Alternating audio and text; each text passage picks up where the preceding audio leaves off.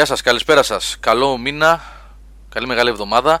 Είναι Δευτέρα, Μεγάλη Δευτέρα 2 Απριλίου. Ακούτε webcast Game Over. Και στα μικρόφωνα είναι, ε, όπως βλέπω στο Skype, Σάβας Καζατζίδης. Γεια χαρά. Νικόλας Μαρκόγλου. Γεια χαρά. Χρήστος Λιάπης. Καλησπέρα σε όλους. Που έχουμε να τον ακούσουμε καιρό. Και Νίκος Πλωμαριτέλης. Καλησπέρα, παιδιά. Λοιπόν, ε, είναι λίγο slow η περίοδος από αυτή από ό,τι καταλαβαίνω. Ούτε από επικαιρότητα ούτε από κυκλοφορίες πλέον. Ε, αλλά έχουμε κάποια πράγματα να συζητήσουμε και να πούμε. Έτσι σας αφήσουμε για ένα μικρό διάστημα έτσι, για να πάρουμε μια ανάσα για το Πάσχα. Ε... Για άδεια δεν ανακοινώθηκε το καινούριο Nintendo. το καινούριο Nintendo. το καινούριο Nintendo. ε, ξέρεις ότι την πάτησα γιατί ήμουν προκατελημένος καθώς διάβαζα και έλεγα δικαιωθήκαμε ξέρω εγώ, κοίτα τι κάνανε. Ναι. Νομίζω, Αλλά... νομίζω ότι πολλοί την, την πάτησαν έτσι τελικά. Ναι, μπήκαν και καλά, να τα σας τα λέγα εγώ. όχι ο Τέλης, όχι ο Τέλης χτύπησε διάνα με την είδηση που σκέφτηκε να βγάλει. Ναι, τέλος πάντων, εντάξει, OK. Okay. Καλά, μπορεί και να μην απέχει πολύ από την πραγματικότητα αυτό. Έτσι, μπορεί κάποια στιγμή να το δούμε να γίνεται δηλαδή. Ναι. Θα βγάλουμε το καλό μήνα από τις αγγελίες και θα βάλουμε update, ξέρεις. ναι. Στην ε3. Ναι, ναι. Λοιπόν, εδώ τώρα θα ε, δούμε. Έλα, για πες. Ε, αυτή είναι και το νόημα της πραγματικής πλάκας. Είναι να κάνεις κάτι το οποίο έχει και, μια, έχει και ένα έρισμα στην πραγματικότητα. Εκεί, εκεί τσακώνεις τον κόσμο. Ξέρεις, άμα είναι κάτι πολύ παράλογο, άλλος είναι ψηλιασμένος με τη μία. Αυτό ήταν ε, τόσο όσο που λένε και στη μαγειρική. Yeah. Λοιπόν, ε, πού ξεκινάμε; Ε, είχαμε δύο ταξίδια την προηγούμενη εβδομάδα και έχουμε δει πράγματα καινούρια. Ε, εντάξει, δεν είναι και πολύ ε, πώς το πω ε, πολύ μεγάλα ονόματα αυτά που είδαμε αλλά τέλος πάντων αξίζει να τα να σας μεταφέρουμε λίγο κάποιες εντυπώσεις πρώτες από αυτά. Σάβα θες να ξεκινήσεις από το ταξίδι σου στην Πολωνία; Όχι ξεκίνησε. Ωραία θα ξεκινήσω εγώ. Ε, Εγώ έκανα ένα γρήγορο πέρασμα από περίπου πώς είναι 8, 9, 10 παιχνίδια που ετοιμάζει η Sony για το PSVR μέσα στο 18 τα περισσότερα από αυτά. Ε, έχω μια λίστα εδώ πέρα με αυτά που είδα. Οπότε θα κάνουμε έτσι μια, σας πω στα γρήγορα για κάποια από αυτά που είδα. Υπάρχει ένα βιντεάκι που έκανε ένα γρήγορο εκεί από το, το χώρο. Ε, αλλά να πούμε λίγο δύο-τρία πραγματάκια παραπάνω για κάποια από αυτά. Γιατί ήσουν τόσο μπλε στο βίντεο; Γιατί ήταν όλο μπλε, όλο μπλε φώτα ο χώρος ε, και είχε φάει φρίκι η κάμερα από το τηλέφωνο από ό,τι είδες. Ήταν λίγο ες, LSD η φάση, ρε παιδί. Ναι. Είναι σαν να ταξιδεύαμε να πούμε, σαν να είχαμε. Τι ήταν αυτό το πράγμα, ωραίο, ε, εντάξει. Ήταν λίγο Tron, όπως είπε και ο Λάμπρος. Ναι. Ήταν, ναι, φάση Tron, έτσι όπως φάνηκε. Το είδα μετά και εγώ, ναι. Λοιπόν, τώρα αυτό, παιδιά, ήταν ένα event μιας ημέρας που έγινε σε μια περιοχή εκεί ανατολικά από το κέντρο του Λονδίνου λίγο. Ε, στο οποίο event ήθελε να δείξει ε, τα παιχνίδια που θα κυκλοφορήσουν για το PSVR. Η Sony ήθελε να δείξει για το επόμενο διάστημα. Ε, δυστυχώς μέσα σε αυτά τα παιχνίδια ε, παρόλο που ήταν πολλά σε αριθμό και έτσι περνούσε το μήνυμα ότι η Sony στηρίζει το PSVR και το κάνει αυτό δηλαδή, εντάξει φαίνεται και με την πτώση τιμής που έγινε πλέον τη μόνιμη στα 299 που έγινε την ίδια μέρα που έγινε το event βασικά, εκεί έγινε η ανακοίνωση. Ε, έλειπε το πολύ μεγάλο όνομα πρέπει να πω. Δηλαδή δεν υπήρχε ας πούμε ένα παιχνίδι τύπου Resident Evil 7 ας πούμε ή, ή κάτι τέτοιο. Ε, κάποιον χάσαμε από το... Ε, ε, ή έχουμε κοπεί. Με ακούτε παιδιά; Εγώ ακούω πάντως. Ναι, Εγώ ναι. ακούω, ναι. ναι. Ε, ναι. Ε, εντάξει, παρόλα αυτά υπήρχαν κάποιες ε, ωραίες περιπτώσεις, κάποιες όχι τόσο καλές. Θα τα πάρω με τη σειρά εδώ όπως τα βλέπω που έχω μπροστά μου. Ε, αυτό το οποίο προωθήθηκε πάρα πολύ, αλλά δεν ξέρω τώρα ε, πώς θα πάει αυτό το πράγμα, είναι λίγο ιδιαίτερη περίπτωση, είναι το Firewall, ε, το οποίο είναι ένα ε, μόνο multiplayer παιχνίδι, ε, 4 εναντίον 4, και από ό,τι μας είπαν θα έχει κάποιο τύπου, όχι campaign ψέματα, κάποιο τύπου single player με τους υπόλοιπους χαρακτήρες να παίρνουν, να, να, να παίρνουν το ρόλο τους μάλλον πιο σωστά. Ε, κάποια bots. Ε, αλλά ε, η λογική του είναι κυρίως multiplayer, δηλαδή ε, υπάρχουν, τέσσερις, υπάρχουν κάποιοι χάρτες, οι τέσσερις ε, χαρακτήρες ε, πρέπει να κάνουν defend ένα laptop που έχει κάποια στοιχεία τέλος πάντων και οι τέσσερις οι άλλοι πρέπει να την πέσουν για να κλέψουν αυτό το laptop. Η όλη λογική, ε, παρόλο που εγώ δεν έχω και εμπειρία με το συγκεκριμένο παιχνίδι, αλλά σαν δομή, από όσο γνωρίζω δηλαδή, ε, θυμίζει Rainbow Six Siege, δηλαδή δεν είναι αυτό το γρήγορο το τύπου Call of Duty ε, ή ξέρω εγώ κάτι σχετικό ή Destiny ξέρω εγώ τέτοιου τύπου multiplayer. Είναι, ε, προσπαθούν να βάλουν μια τακτική μέσα σε αυτό το πράγμα. Δηλαδή ε, πρέπει να υπάρχει συνεννόηση μεταξύ των τεσσάρων ε, ώστε να καλύψουν χώρους, ε, ένας να μείνει ξέρω εγώ, στο λάπτοπ κοντά, ένας να καλύψει μια πόρτα, ε, ο ένας να πετάει χειροβομβίδες και πάει λέγοντας. Ε, έχει, δούλευε καλά από ό,τι είδαμε εκεί στο τοπικό δίκτυο που το είχαν φτιάξει.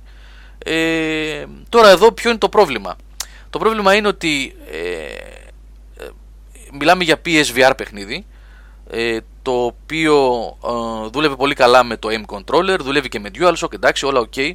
Αλλά η κατεστημένη βάση του PSVR, όπως γνωρίζουμε, δεν είναι και πολύ μεγάλη. Αυτή τη στιγμή είναι γύρω στα 2 εκατομμύρια, αν δεν κάνω λάθος. Ε, που σημαίνει ότι ενδεχομένως να μην είναι τόσο εύκολο να βρεις ε, φίλους ε, που θα παίξεις μαζί τους συγκεκριμένους φίλους που θα τους εμπιστεύεσαι για να υπάρχει συνεννόηση κλπ. κλπ. Γιατί είπαμε, δεν είναι ένα multiplayer παιχνίδι που μπαίνει σε μια αρένα και δεν σε νοιάζει ποιος είναι ο άλλος. Εφόσον ε, δημιουργείς ομάδα, ε, θα πρέπει να είναι συγκεκριμένοι άνθρωποι, γνωστοί κτλ. Αυτό είναι ένα δομικό πρόβλημα που ίσως να τους στοιχήσει του παιχνιδιού ε, αλλά από εκεί και πέρα έδειχνε ότι λειτουργεί καλά. Ε, ενδιαφέρουσα περίπτωση κυρίως για το multiplayer, έτσι. Κυρίως για multiplayer, μάλλον. Ε, Καταλαβαίνω ότι έχει μια ηρωνία η φάση ότι 2 εκατομμύρια δεν είναι μεγάλη εγκατεστημένη φάση για μια τέτοια τεχνολογία. Έτσι είναι αρκετά μεγάλη. Δηλαδή, και αυτοί που είναι, άμα το πάρουν, ξέρω εγώ, 100-200 άτομα, ξέρω εγώ, είναι. Τα βρίσκεις πάρτι να παίξεις. Θα μου πεις, θέλει κάποια ενδοσυνεννόηση, αλλά. Ναι, αυτό θέλει όμως παρέα. Αυτό, γι' αυτό το λέω κυρίως. Γιατί πρέπει να βρεις ε, συγκεκριμένους. Ε... Ναι. Mm. Τέλος πάντων, θα δείξει αυτό. Θα δείξει. Είναι μια ενδιαφέρουσα ενδιαφέρουσα περίπτωση, πρέπει να δούμε πώς θα εφαρμοστεί. Νομίζω ότι δεν υπάρχει κάτι παρόμοιο στο, στο PSVR μέχρι σήμερα. Ε, και το θετικό που κρατάω εγώ από την εμφάνιση αυτού του παιχνιδιού, κυρίως, είναι ότι ε, η Sony προσπαθεί να καλύψει ε, διάφορες κατηγορίες παιχνιδιών. Αυτό δεν σημαίνει βέβαια ότι απαραίτητα θα δουλέψει, έτσι. Ε, γιατί έχουμε πει ότι, τουλάχιστον από την άποψή μου, υπάρχουν συγκεκριμένα παιχνίδια που δουλεύουν στο VR. Δεν υπάρχει λόγος να επιχειρούν να κάνουν άλλα πράγματα. Αλλά ε, μια προσπάθεια μπορεί να γίνει και θα δούμε πώς θα λειτουργήσει. Ε, λοιπόν, το επόμενο ήταν ε, το Wipeout ε, που τελικά δεν είναι νέο προϊόν. Ε, αυτό όταν έκανα το βίντεο εγώ δεν είχε ανακοινωθεί ακόμα. Ε, ουσιαστικά είναι η Omega Collection που έχει κυκλοφορήσει πριν από ε, κάνα χρόνο το καλοκαίρι πέρσι νομίζω κυκλοφόρησε ε, η οποία αναβαθμίζεται δωρεάν σε VR ε, για όσους το έχουν το παιχνίδι στα χέρια τους. Δηλαδή αν έχεις το Wipeout ε, Omega Collection και κάνεις το update πολύ απλά κατεβάζεις και, το... και τη VR έκδοση. Το φοβερό με αυτή την περίπτωση είναι ότι πριν ξεκινήσουμε να παίξουμε το συζητούσαμε κιόλας εκεί με κάτι άλλα παιδιά ε, δεν ξέραμε τι θα δούμε μπροστά μας γιατί ε, το Wipeout είναι ένα πολύ γρήγορο και πολύ δύσκολο παιχνίδι που προκαλεί ήλιγκο όταν το παίζει στην τηλεόραση. Ε, οπότε... Και σκέψου αν έχεις ήλιγκο από το Drive Club, φαντάσου από το Wipeout. Ναι. το φοβερό είναι ότι το έχουν φτιάξει καλά, δηλαδή ο προγραμματισμός που έχει γίνει είναι καλός. Έχουν προφανώς ρίξει την ανάλυση έτσι γιατί ε, λόγω περιορισμών της τεχνολογίας. Ε, αλλά δουλεύει καλά, δηλαδή έχει γίνει καλός προγραμματισμός και κάποιος που έχει μια σχετική εμπειρία με VR, έτσι, δεν μιλάω για κάποιον που θα ξεκινήσει πρώτη φορά, γιατί αυτό ξεχάστε το, είναι πολύ γρήγορο το παιχνίδι, με πολλά πάνω κάτω, με πολλά αριστερά-δεξιά, υψηλές ταχύτητες. Κάποιος όμως που έχει μια σχετική εμπειρία και έχει παίξει VR, ε, δεν θα έχει πρόβλημα. Πολύ, πολύ καλή μεταφορά σε VR περιβάλλον. Ε, σε αντίθεση με το καλά το Drive Club που έχω τώρα, εγώ, εγώ που παίζω πολύ VR δεν μπορούσα να το παίξω. Ζαλιζόμουν πάρα πολύ. Ήταν πολύ κακοφτιαγμένο το Drive Club VR. Αυτό είπαμε, αν έχετε, αν έχετε ήδη τέτοιο, ε, το Wipeout, το Mega Collection, μπορείτε να κατεβάσετε, έχετε VR δηλαδή και να το πάρετε δωρεάν. Λοιπόν, στη συνέχεια ήταν το Dark Eclipse. Αυτό είναι ιαπωνικό παιχνίδι της Sunsoft το οποίο έχει μια λογική MOBA και λίγο strategy μέσα. Ε, πρακτικά εδώ παίζονται με move controllers και κρατάς ε, ένα move controller σε κάθε χέρι που αυτό μεταφράζεται σε, στα χέρια μιας θεότητας μέσα στο χάρτη. Ε, κοιτάς από ψηλά το χάρτη, έχεις τις μονάδες σου τις οποίες τις στέλνεις μέσα στο χάρτη να δημιουργήσουν towers για να αναβαθμιστείς, να πάρεις δύναμη περισσότερη και να φτάσεις στην αντίπαλη βάση και να την καταστρέψεις. Δηλαδή είναι κυρίως MOBA, ε, με, δηλαδή πιο πολύ MOBA παρά strategy παιχνίδι. Ε, πολύ δύσκολο, εγώ δεν μπορούσα δηλαδή, ενώ έμαθα τους μηχανισμούς και έκανα μια ανάπτυξη στην ομάδα που μου δώσανε εκεί πέρα, ήταν, είχαν έρθει και οι Ιάπωνες κιόλας να μας το δείξουν εκεί πέρα, ε, δεν μπορούσα με τίποτα να καταφέρω να κερδίσω την AI, πολύ δύσκολο παιχνίδι. Ε, είπαν ότι θα το... αυτή ήταν η Ιαπωνική έκδοση, που πάντα να ξέρετε οι Ιαπωνικές εκδόσεις, τουλάχιστον παλιότερα ισχύει αυτό. Ήταν για λίγο... μέτριος. Ναι, είναι για τους μέτριους, ναι. θα το κάνουν λίγο scale down, είπαν.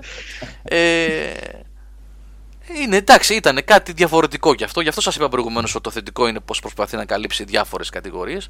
Φαίνεται ότι λειτουργεί το μοντέλο δηλαδή όλο αυτό με το, ε, είμαι από ψηλά και βλέπω τις μονάδες μου σαν να είναι ζωντανές μπροστά μου και τα δύο χέρια δηλαδή που μεταφράζονται τα move controllers σε δύο χέρια ε, λειτουργούν, είναι λίγο πολύπλοκος ο χειρισμός αλλά λειτουργεί ε, τώρα αυτό εντάξει θα το δούμε πώς θα εφαρμοστεί τελικά στην τελική έκδοση ε, δεν μπορώ να πω ότι εντυπωσιάστηκα ήταν από, από τα απλά απλώς ok παιχνίδια εκεί λοιπόν μετά virtual Virtual Reality.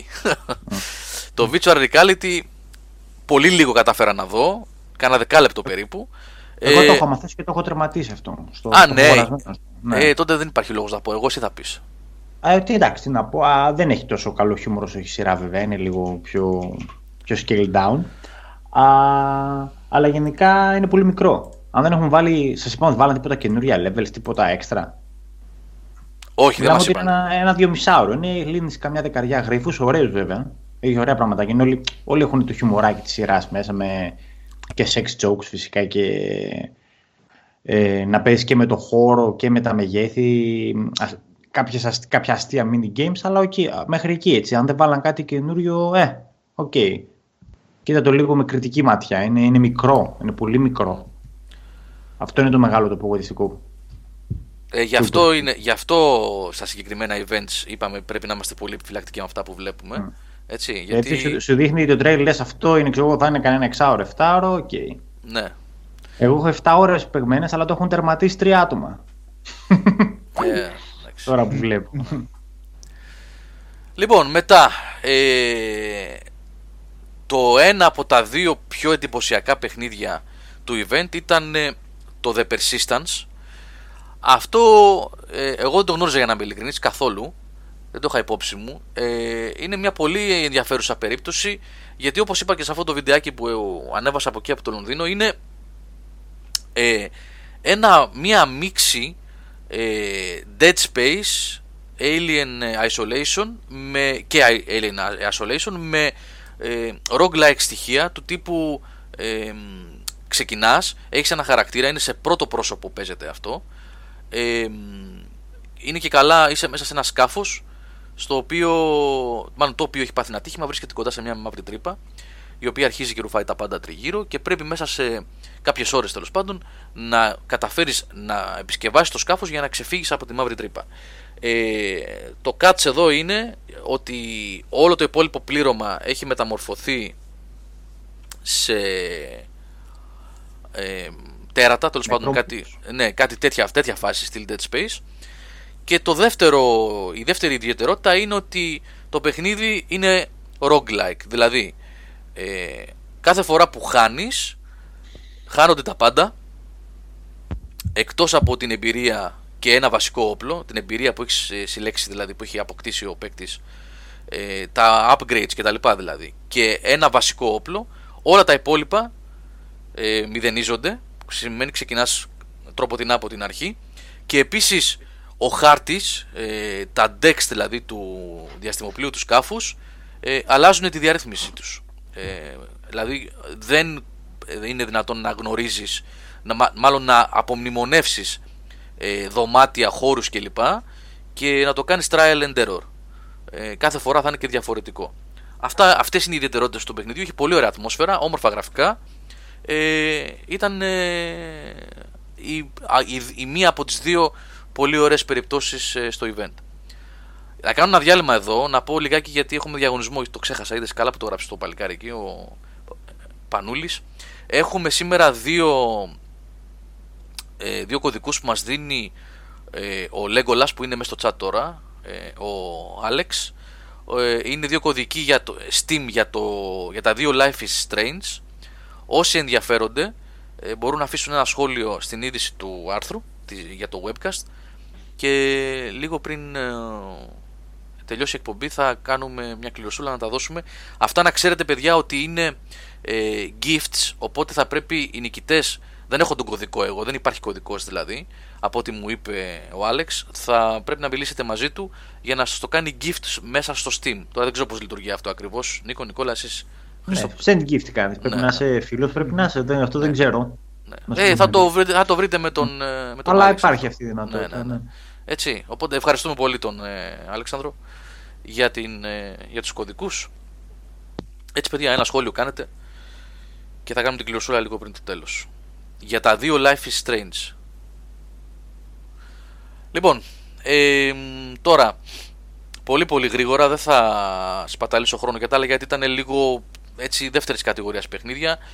Το Salaryman είναι ένα παιχνίδι ε, όπου ελέγχεις, μάλλον δεν ελέγχεις, ε, πρωταγωνιστής είναι ένας καημένος μισθωτός που δουλεύει σε κάποια γραφεία και έχει βαρθεί τη ζωή του και προσπαθείς εσύ να φτιάξεις πλατφόρμες όπως ήταν το Tumble, αν θυμάστε, ένα puzzle παιχνίδι που έστεινες στουβλάκια κτλ. Για να τον uh, βοηθήσεις να βρει την έξοδο από κάθε. Είναι ένα puzzle παιχνίδι πρακτικά, ε, όπως είναι τα Lemmings.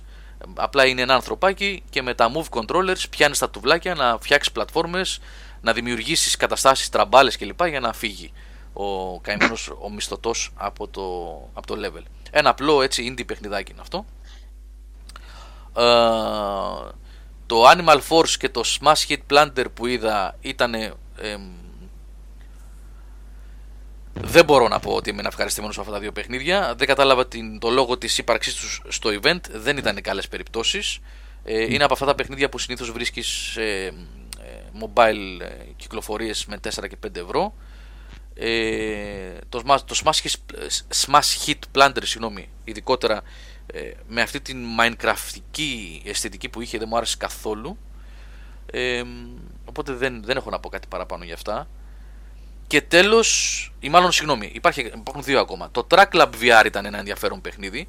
Ουσιαστικά είναι ένας music editor ε, με gameplay puzzle. Παίρνεις κομμάτια δηλαδή, τα βάζεις στο χώρο μέσα σε ένα grid για να λύσεις γρίφους και αυτά μετά με τη σειρά τους δημιουργούν διάφορους ε, ήχους ε, μέσα από χιλιάδες samples με αποτέλεσμα πρακτικά λύνοντας κάποια puzzles να φτιάχνεις ε, ε, τέκνο, πώς να το πω, πώς λέγεται, ηλεκτρόνικα και κάτι τέτοιο ε, μουσική. Να γίνεις ένας DJ δηλαδή παίζοντας και το παιχνίδι. Ε, και τέλος ήταν το Blood and Truth, είναι το δεύτερο πολύ καλό παιχνίδι δηλαδή της, ε, της εκδήλωσης ε, μετά από το The Persistence το οποίο ήταν ένα αυτό είναι το ε, ας πούμε sequel του London Heist που ήταν στο PSVR mm. Worlds και καλά εκείνο εκεί με τους Cockney τους μαφιόζους στην Αγγλία που είναι Guy Ritchie κατάσταση mm. ε, αυτό το αναπτύσσουν παραπάνω βασικά είναι ένα on-rail shooter παιδιά αυτό έτσι ε, με τρελό action ε, που απλά ε, διαδραματίζεται σε ε, στην Αγγλία με, με μαφιόζους κόγνεϊ και τα λοιπά και πυροβολής ασταμάτητα ε, πολύ όμορφα γραφικά, action ε, pieces, set pieces και τέτοια. Αυτά ήταν τα παιχνίδια που δείξανε σε αυτό το event. Δυστυχώς έλειπε, όπως είπα και πριν, το πολύ πολύ μεγάλο όνομα που ενδεχομένως να έκανε έτσι τη διαφορά και να έδινε λίγο παραπάνω prestige στο event. Ε, αλλά εντάξει, ε, κρατάμε 7-8 ε, 6-7 μάλλον ενδιαφέρουσες μικρές κυκλοφορίες ένα-δύο δεν ε, αξίζει καθόλου να τα σχολιάσουμε και το The Persistence με το Blood and Truth είναι τα καλά τέλος πάντων όπως φαίνονται, τα πιο δυνατά τα πιο ενδιαφέροντα παιχνίδια αυτού του event. Αυτά, ο μονόλογος μου με το, για το PSVR event ολοκληρώθηκε εδώ. Ε, εντάξει. Ναι, τώρα αν επειδή έχω ταξίδι εγώ μες στην εβδομάδα, αν θα προλάβω να κάνω ε, κάποιο βιντεάκι να το δείτε και βέβαια τι να δείτε, VR παιχνίδια, το να βάλουμε ε, trailers και τα λοιπά. Α, το Star Child, ε, Νίκο, ο Dr. Who ρωτάει, επειδή δεν άκουσα ε, από την αρχή, ε, δυστυχώς το Star Child το είδα μόνο 2 λεπτά, γιατί ε, τα slots που μας είχαν δώσει ήταν 15 λεπτά και κολλητά το ένα από το άλλο. Δηλαδή έλεγε μία με μία και τέταρτο θα δεις αυτό. Μία και τέταρτο με μία και μισή αυτό. Μία και μισή με δύο παρατέταρτο το άλλο και πάει λέγοντας. Όπως καταλαβαίνετε, ε, ήταν αδύνατο να μείνεις σε κάποια παιχνίδια στα 15 λεπτά. Δηλαδή το Dark Eclipse που σας είπα προηγουμένως, εκείνο εκεί το τύπου MOBA, μου έφαγε 25 λεπτά. Και αυτό είχε αποτέλεσμα να χάσω τον περισσότερο χρόνο μου από το επόμενο που ήταν το Star Child. Οπότε δεν μπορώ να εκφέρω καμία άποψη δυστυχώς για το Star Child. Όπως επίσης και για το Cool Paint. Είναι δύο παιχνίδια που είχα στο πρόγραμμα, αλλά επειδή ο χρόνος πήδηξε και προχώρησε και έχασα τα slots μου, δεν μπόρεσα να τα δω ώστε να σας πω έστω και αυτές τις δύο κουβέντες που λέω για τα άλλα. Ε, λίγο που είδα, εντάξει, φέρεται ένα ενδιαφέρον puzzle platformer, αλλά εντάξει, δεν, δεν μπορώ να πω κάτι παραπάνω όμως για το Star Child, δυστυχώς. Λοιπόν, αυτά τώρα έχουμε χάσει το Σάββατο μεταξύ, παιδιά, δεν ξέρω τι έχει γίνει. Ε, ε, αν θέλουν να μιλήσουν λίγο τα παιδιά, να δω τι γίνεται, δεν ξέρω αν έχει πέσει σύνδεσή του, γιατί έχει να μας πει από το ταξίδι στην Πολωνία που έκανε, που είδε και κάποια άλλα παιχνίδια εκεί ο Σάβα την προηγούμενη εβδομάδα. Νικό, Νικόλα, ναι. Χριστό. Ναι. ναι. Ο Χρήστος να μας πει για το Subnautica. Α, ναι. να τα αφήσουμε το VR τους ή άλλως. Ναι, ναι, ναι, νομίζω εντάξει. Αυτά είναι, δεν, είχα, ναι, δεν έχει κάτι άλλο. Έτσι. Εγώ βλέπω αυτό δηλαδή ότι υπάρχει πράγματι αυτή η τάση. Δηλαδή το σμπρώχνει Sony, αυτό είναι το σωστό. Εντάξει, δεν υπήρχε μεγάλο όνομα. Δεν, εντάξει, δεν ενθουσιάστηκα με κάτι που άκουσα από αυτά. Ε, ικανοποιήθηκα όμως με το γεγονός ότι το, το σμπρώχνουν το πράγμα. Γιατί η Sony είχε, είναι η ίδια εταιρεία με την ιστορία με το PSV, το οποίο είναι πολύ πονεμένο γιατί είχα επενδύσει σε αυτό και εκνευρίστηκα λίγο. Ε, έχει, το έχει εγκαταλείψει δηλαδή παραδειγματικά. Το VR από ό,τι φαίνεται το σμπρώχνει πάρα πολύ και με τη νέα τιμή και τα λοιπά. Εγώ έχω μείνει ικανοποιημένος με αυτό. Δεν έχω επενδύσει ακόμα στην τεχνολογία καθόλου, αλλά θα το κάνω. Βάρη να πάρεις. απλά, απλά. Τώρα που πέφτει η ναι. τιμή. 399 θα κάνει. Ναι, κόψω χρονιά. Ε, ρε παιδί μου, εντάξει.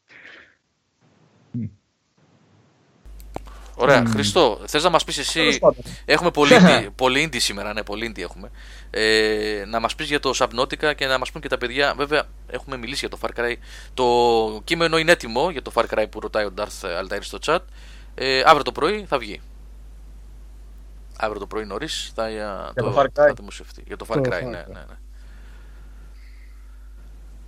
Ε, Ποιος το έκανε το κείμενο, Ο Νικόλας εγώ, το εγώ το έκανα. Ναι. Νικόλα είναι καλό. Εγώ δεν, ε, δεν είχα καμία επαφή γι' αυτό. Έτσι απλά. Ε, εγώ κλείνω λιγάκι, σα αφήνω τα πέντε εσεί. Ναι, ναι, ναι, ναι, Θέλω τη, τη γενική εικόνα. Γιατί εγώ προσωπικά στο Far Cry 4 το οποίο ε, λένε όλοι και εντάξει, γενική εικόνα ότι είναι καλό παιχνίδι δεν, δεν ξέρω, δεν μου κάνει κλικ. Ε, αυτή η συνταγή λίγο δεν με ενθουσιάζει πλέον. Πολύ καλό gameplay, άψογο κτλ. Δεν, ο... δεν, δεν με ενθουσιάζει. Ο Ντάφα θα είναι λίγο... Γιατί, Γιατί όχι ο Νικόλας έτσι. Αγχώθηκε. δεν θα δώσω spoiler για την βαθμολογία. Ε, απλά θα πω, εντάξει, έχω γράψει ένα μεγάλο κείμενο, είναι λεπτομπερές πιστεύω για το για το παιχνίδι και μια που θα βγει αύριο, αύριο δεν χρειάζεται να πούμε πολλά. Απλά ναι. λακωνικά όποιος άρεσε, σε όποιον άρεσε το Far Cry, σε όποιος, αρέσει το Far Cry πιστεύω θα αρέσει και αυτό. Όσοι είχαν κολλαστεί με τα υπόλοιπα Far Cry δεν θα βρουν κάποια. Όταν λες σε κάποιον να σ' αρέσει το Far Cry, θα αρέσει και αυτό είναι και καλό και κακό ταυτόχρονα. Ναι, ναι, ναι. Νομίζω... Δηλαδή... Αλλά απολύτως κατανοητό βέβαια έτσι. Η βαθμολογία θα είναι από 0 έως 10. Πολύ στο Death Racer; Ναι, ναι, νομίζω κάπου εκεί θα κυμαίνεται η βαθμολογία. από 1 έως 10, 0 δεν νομίζω. Το από 1 έως 10. Δεν, δεν το έχουμε Δεν έχει πει ποτέ. Δεν Ίσως έχει... κάποια στιγμή θα έχει την τιμή. Υπάρχει στην κλίμακά μας. Τι έχουμε 11 βαθμούς, 11 βαθμολογίες, δεν νομίζω. Όχι, από το 1 έως 10 είναι. Από το 1 έως 10, ναι, 0 δεν παίζει. Ε, 0 για να είναι πρέπει να πατάς το, το power και να μην παίζει τίποτα. ξέρω εγώ, ναι. ε, μια εικόνα θα υπάρχει από το παιχνίδι. Μ, οπότε ναι, με λίγα λόγια αυτό. Σίγουρα δεν προσπάθησαν να κάνουν αυτό το κάτι παραπάνω που έκανε με το Origins, ας πούμε. Που είχε ε, Ναι. σίγουρα πολύ περισσότερες ιδέες για, για να αλλάξουν έστω και λίγο τη συνταγή. Θα, θα το δούμε. Θα- Ωραία, ωραία. θα- Οπότε γιατί- να πω εγώ λίγο, ξέρω εγώ, άμα δεν έχει Είναι να ότι πεις το κάτι άλλο. πρόβλημα, συγγνώμη Χρήστο και και Νίκο, ναι, ότι ναι, δεν- πεις. πάλι δεν ρίσκαρε όσο...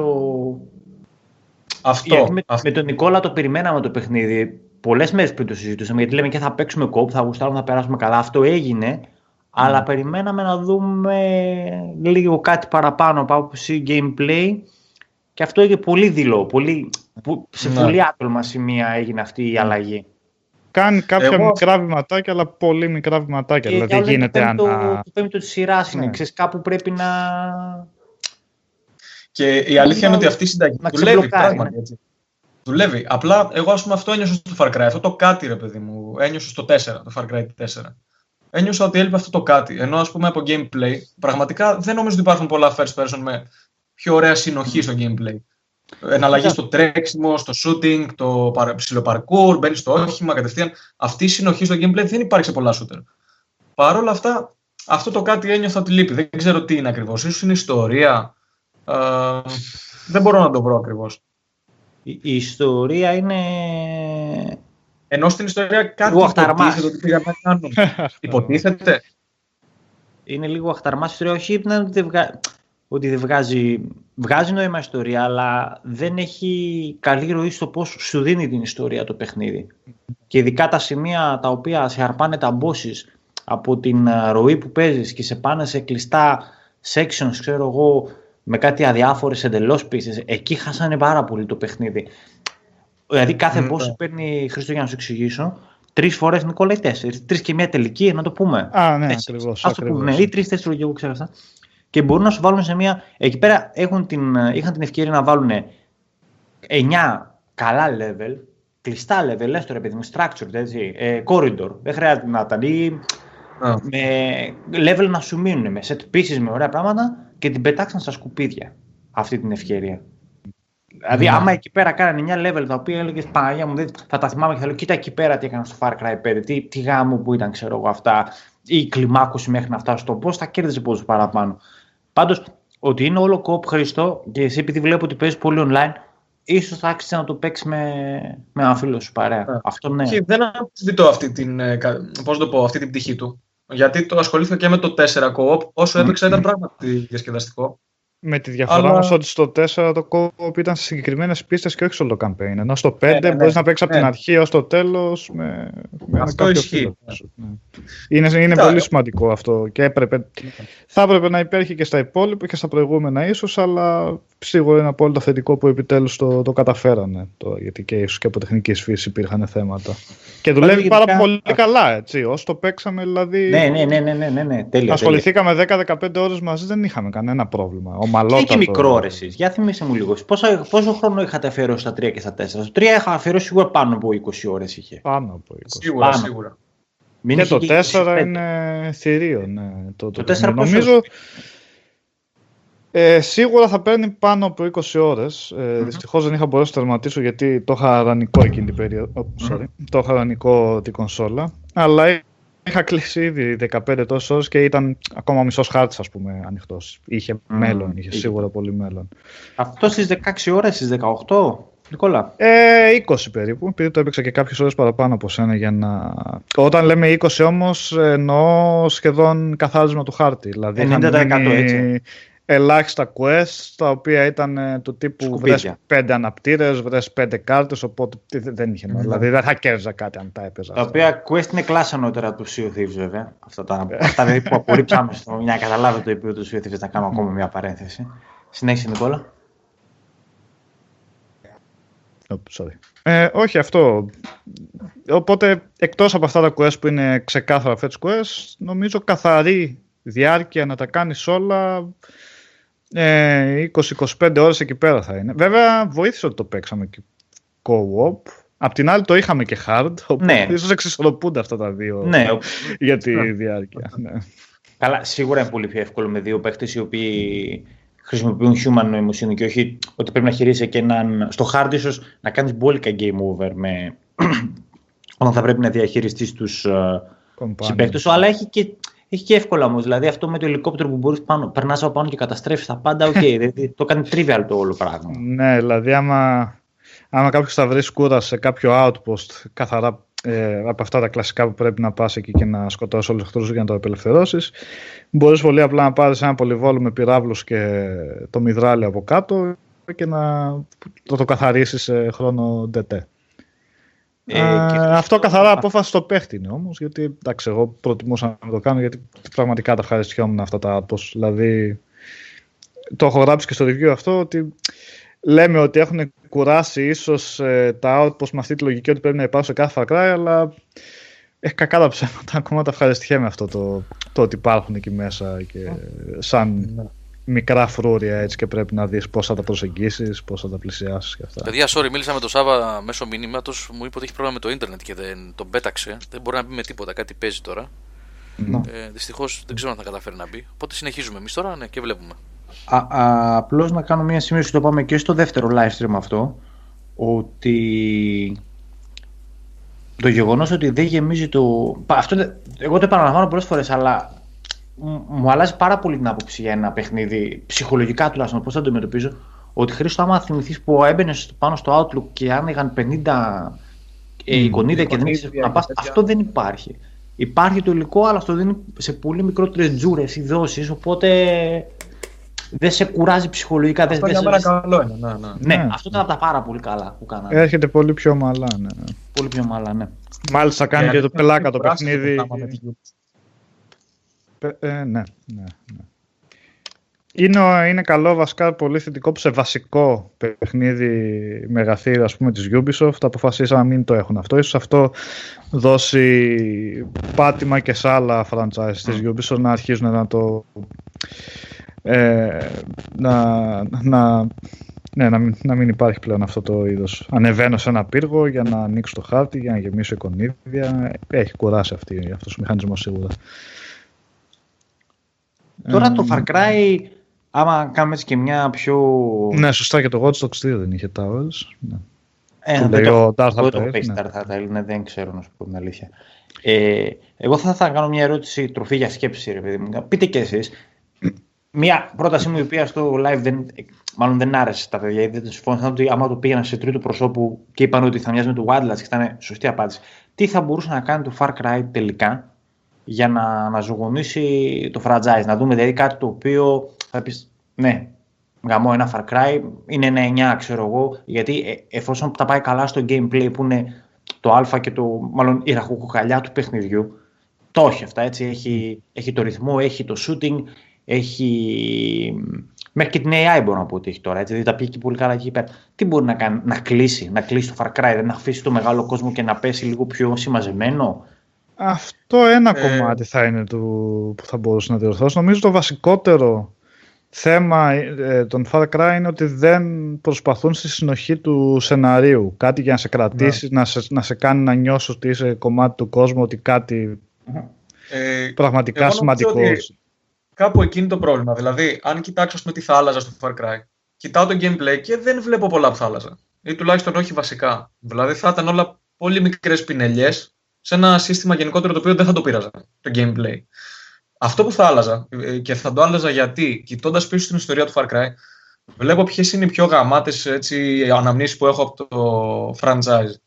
Μου έρχεται κατευθείαν στο μυαλό. Π.χ. Blood Dragon.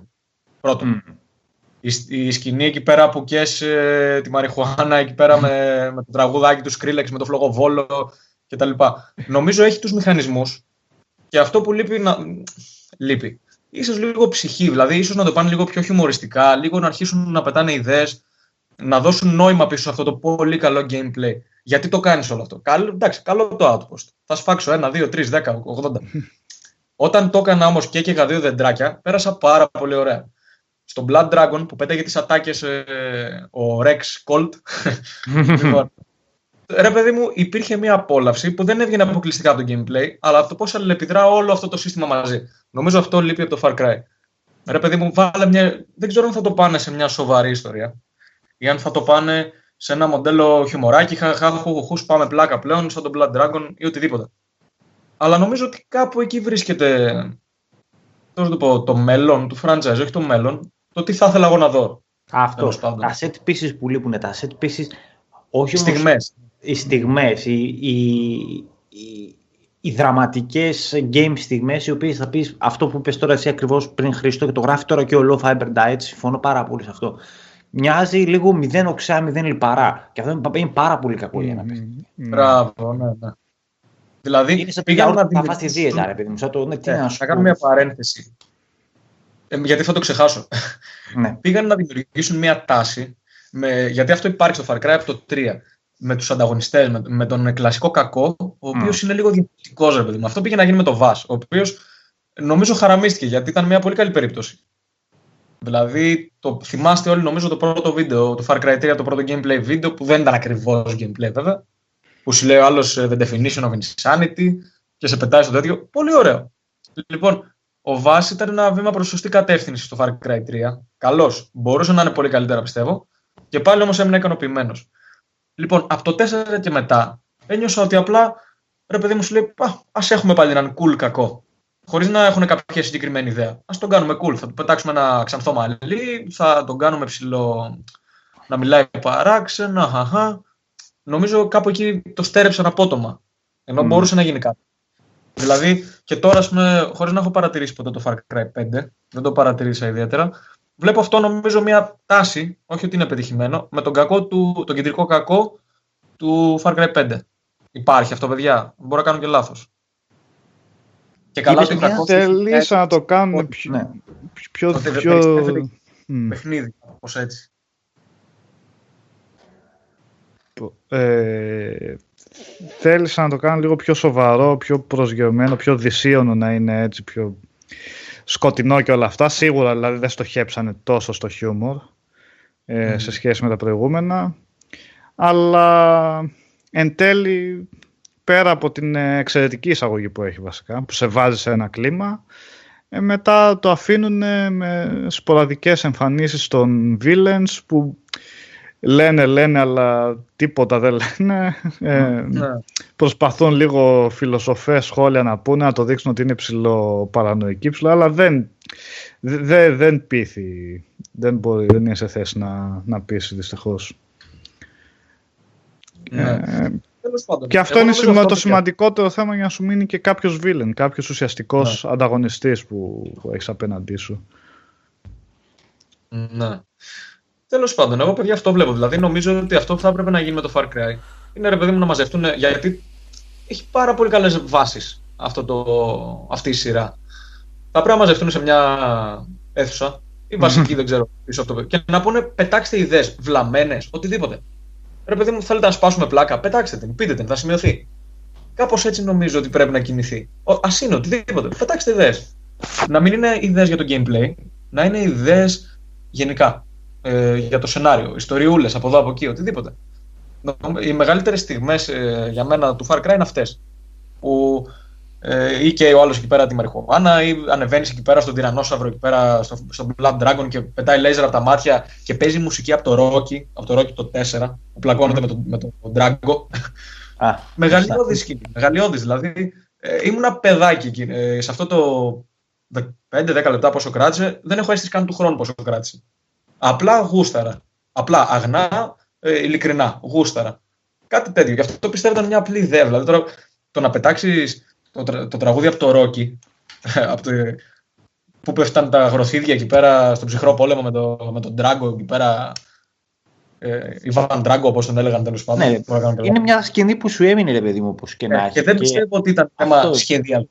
Πιστεύω ότι ήταν μια απλά γαμάτη ιδέα, το είπε και το κάναν. Και νομίζω ότι αυτό πρέπει να γίνει.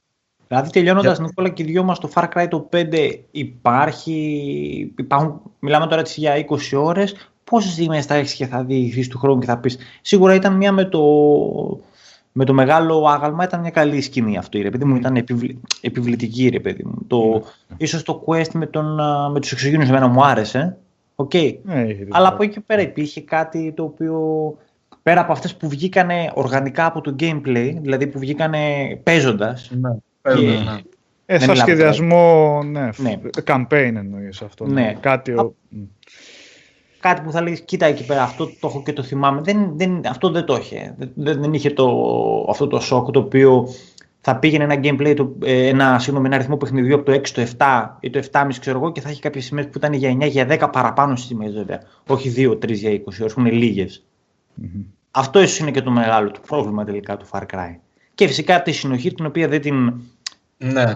δεν την κατάφερε στην ιστορία. Και δημιουργεί πρόβλημα επειδή είναι αυτό το χωρισμένο σε brackets που είναι οι περιοχές και σε, σε brackets, είδες, που είναι Ναι. χωρισμένο σε περιοχές.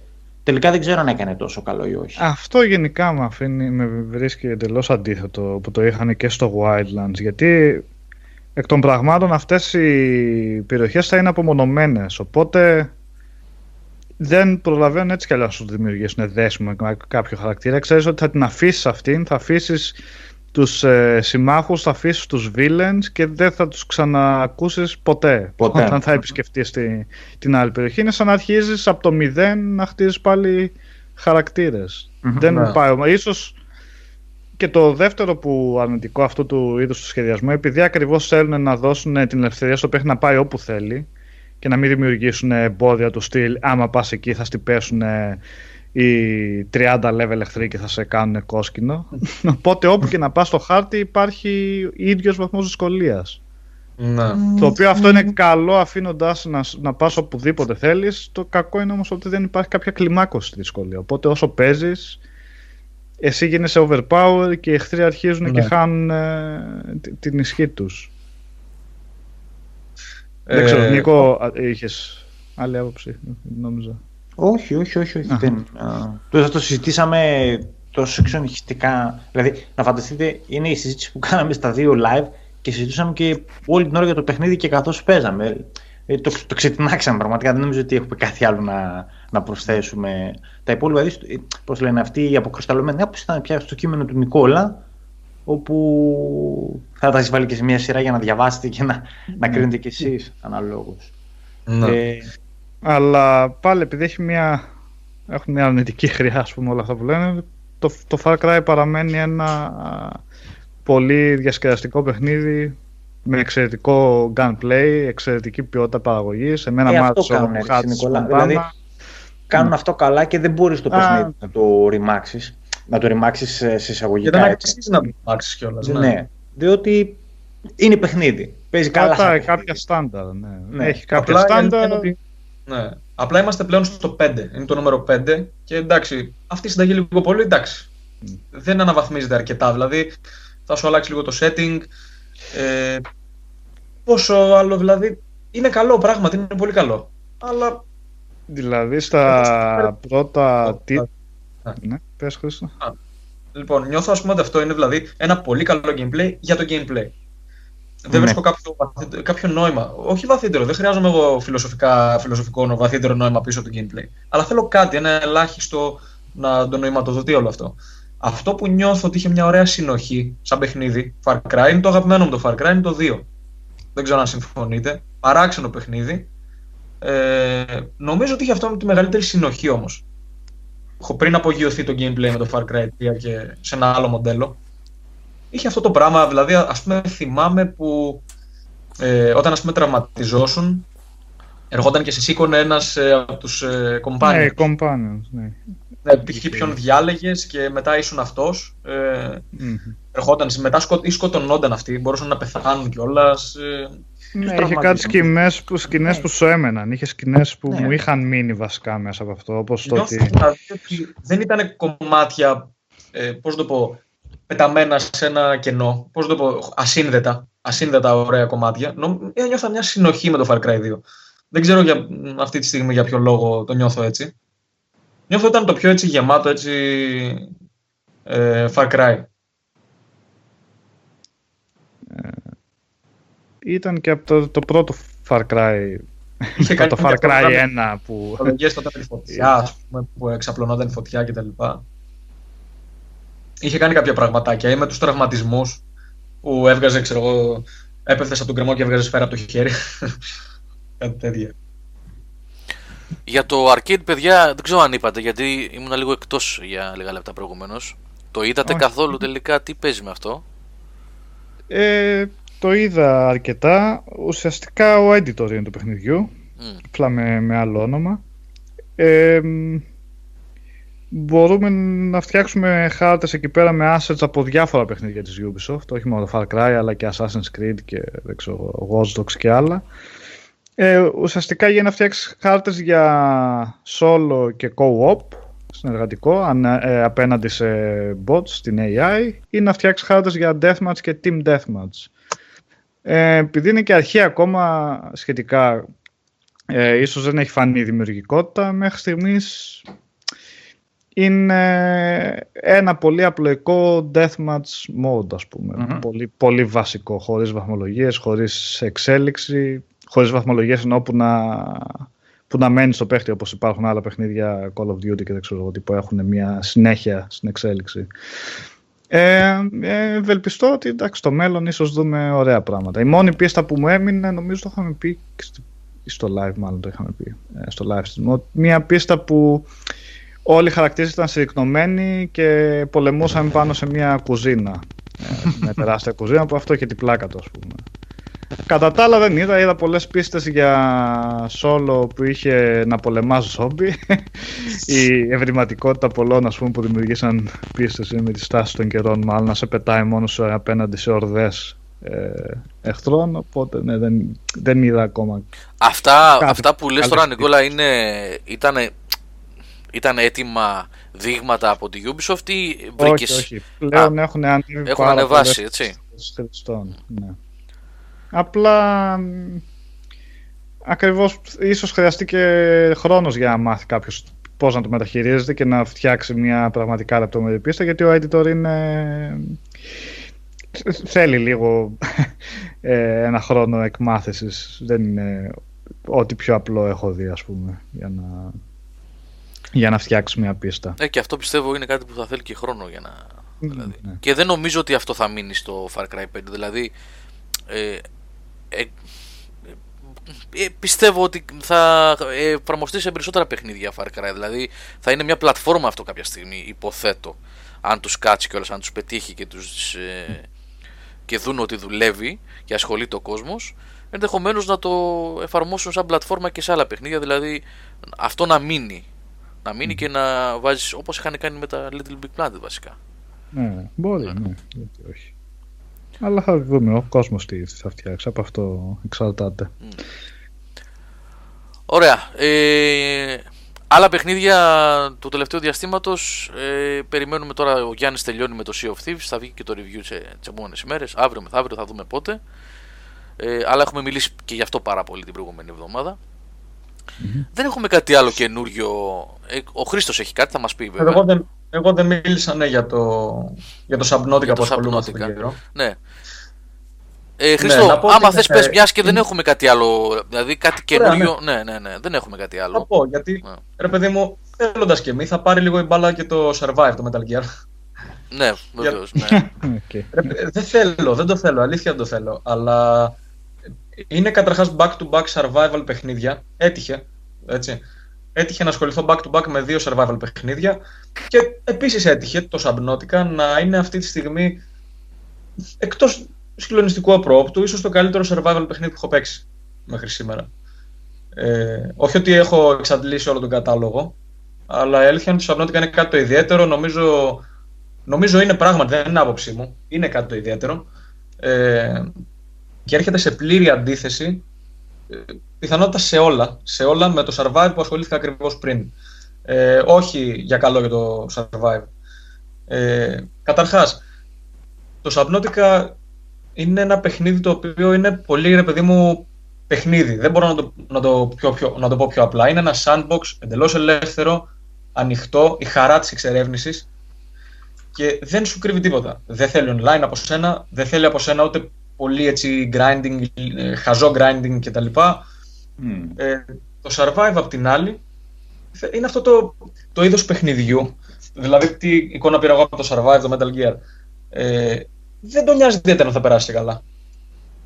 Πώς το λένε, δεν, ρε παιδί μου, δεν αγχώνονται ιδιαίτερα όταν το φτιάχνει αυτό το παιχνίδι, αν θα περάσει και καλά. Έχεις πράγματα να κάνεις. Ωραία, το βάζουμε. Τι άλλο μπορεί. Α, μπορεί να κάνει και αυτό. Το βάζουμε. Ε, Μετά, daily login. Ωραία, να επιβραβευτεί αυτός που θα ξαναπέξει και σήμερα. Δηλαδή έχει αρκετά να σε κρατάει εκεί πέρα, αλλά δεν του καίγεται τι κανένα καρφάκι άμα θα περάσει καλά. Το Subnautica απ' την άλλη, άλλο, το άλλο άκρο, είναι πολύ ξεκάθαρο στο τι δίνει στον παίχτη. Δεν κρύβει κάτι. Και εδώ που αναφέρει κάποιος για τα save slots, ο low fiber diet, ωραίο όνομα. ε, δεν, πώς το λένε, είναι αυτό, είναι αγνό, είναι καθαρό, ειλικρινέ προς τον παίχτη. Πώς, το... Τι ακριβώς είναι το Subnautica, για πες μας λίγο ρε Χριστό. Λοιπόν, το concept είναι πολύ απλό. Είσαι ένας. Ε, εντάξει, παιδιά, η βάση του survival της ξέρετε πώς είναι. Ε, είσαι ένας παίχτης ο οποίος ε, πέφτει με το διαστημόπλαιό του σε έναν άγνωστο πλανήτη. Υποτίθεται η ανθρωπότητα, εντάξει, είναι, ε, κυκλοφορεί στο διάστημα πλέον. είναι κάποιο μελλοντικό απροσδιόριστο ε, χρονικό διάστημα. Ε, πέφτει το διαστημόπλαιο του παίχτη, ένα μεγάλο διαστημόπλαιο στο... Να πω κάτι. Α, δεν ξέρω. Έχουμε έναν, έναν παλμό από τον Νικόλα, σαν κλίση. Ναι. Νικόλα το κινητό σου πρέπει να είναι. Α, sorry. παιδί. Να δέχεται hacking. Λοιπόν, πέφτει ουσιαστικά σε έναν εξωγήινο πλανήτη ο οποίος καλύπτεται από ωκεανούς.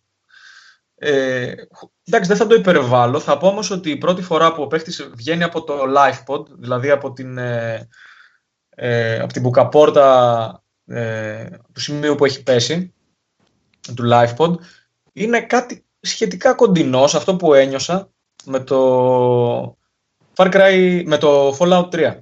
Η πρώτη φορά που βγαίνεις από το Vault. Ήταν κάτι τόσο κοντινό. Γιατί ο παίχτης, χωρίς να ξέρει τι να κάνει, δεν του λέει τίποτα το παιχνίδι, απλά βγαίνει έξω και βλέπει ένα πέραντο πράγμα. Ελεύθερο. Δεν του λέει πού θα πας. Βλέπει ένα τεράστιο ωκεανό. Και το καλό αρχίζει όταν βουτάει μέσα. Που αποκαλύπτεται ένας κόσμος ε, συγκλονιστικός σε σημεία.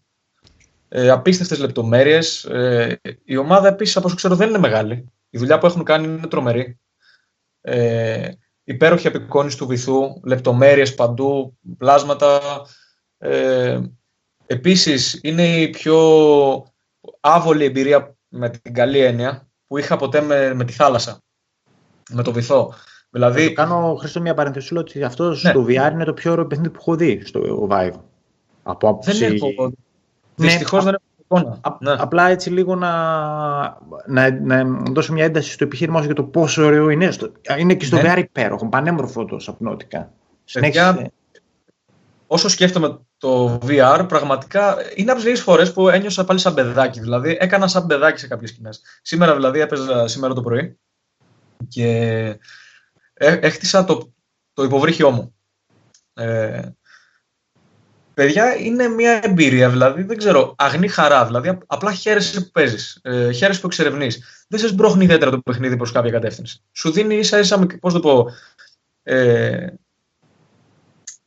ε, πώς να το πω, breadcrumbs. Ε, καλά, δεν είναι τρομερό να μου έρθει Ψίχουλα. η αγγλική λέξη και όχι ελληνική. Σίγουρα δεν λέει. ναι, ψίχουλα, μπράβο, λοιπόν, απίστευτο.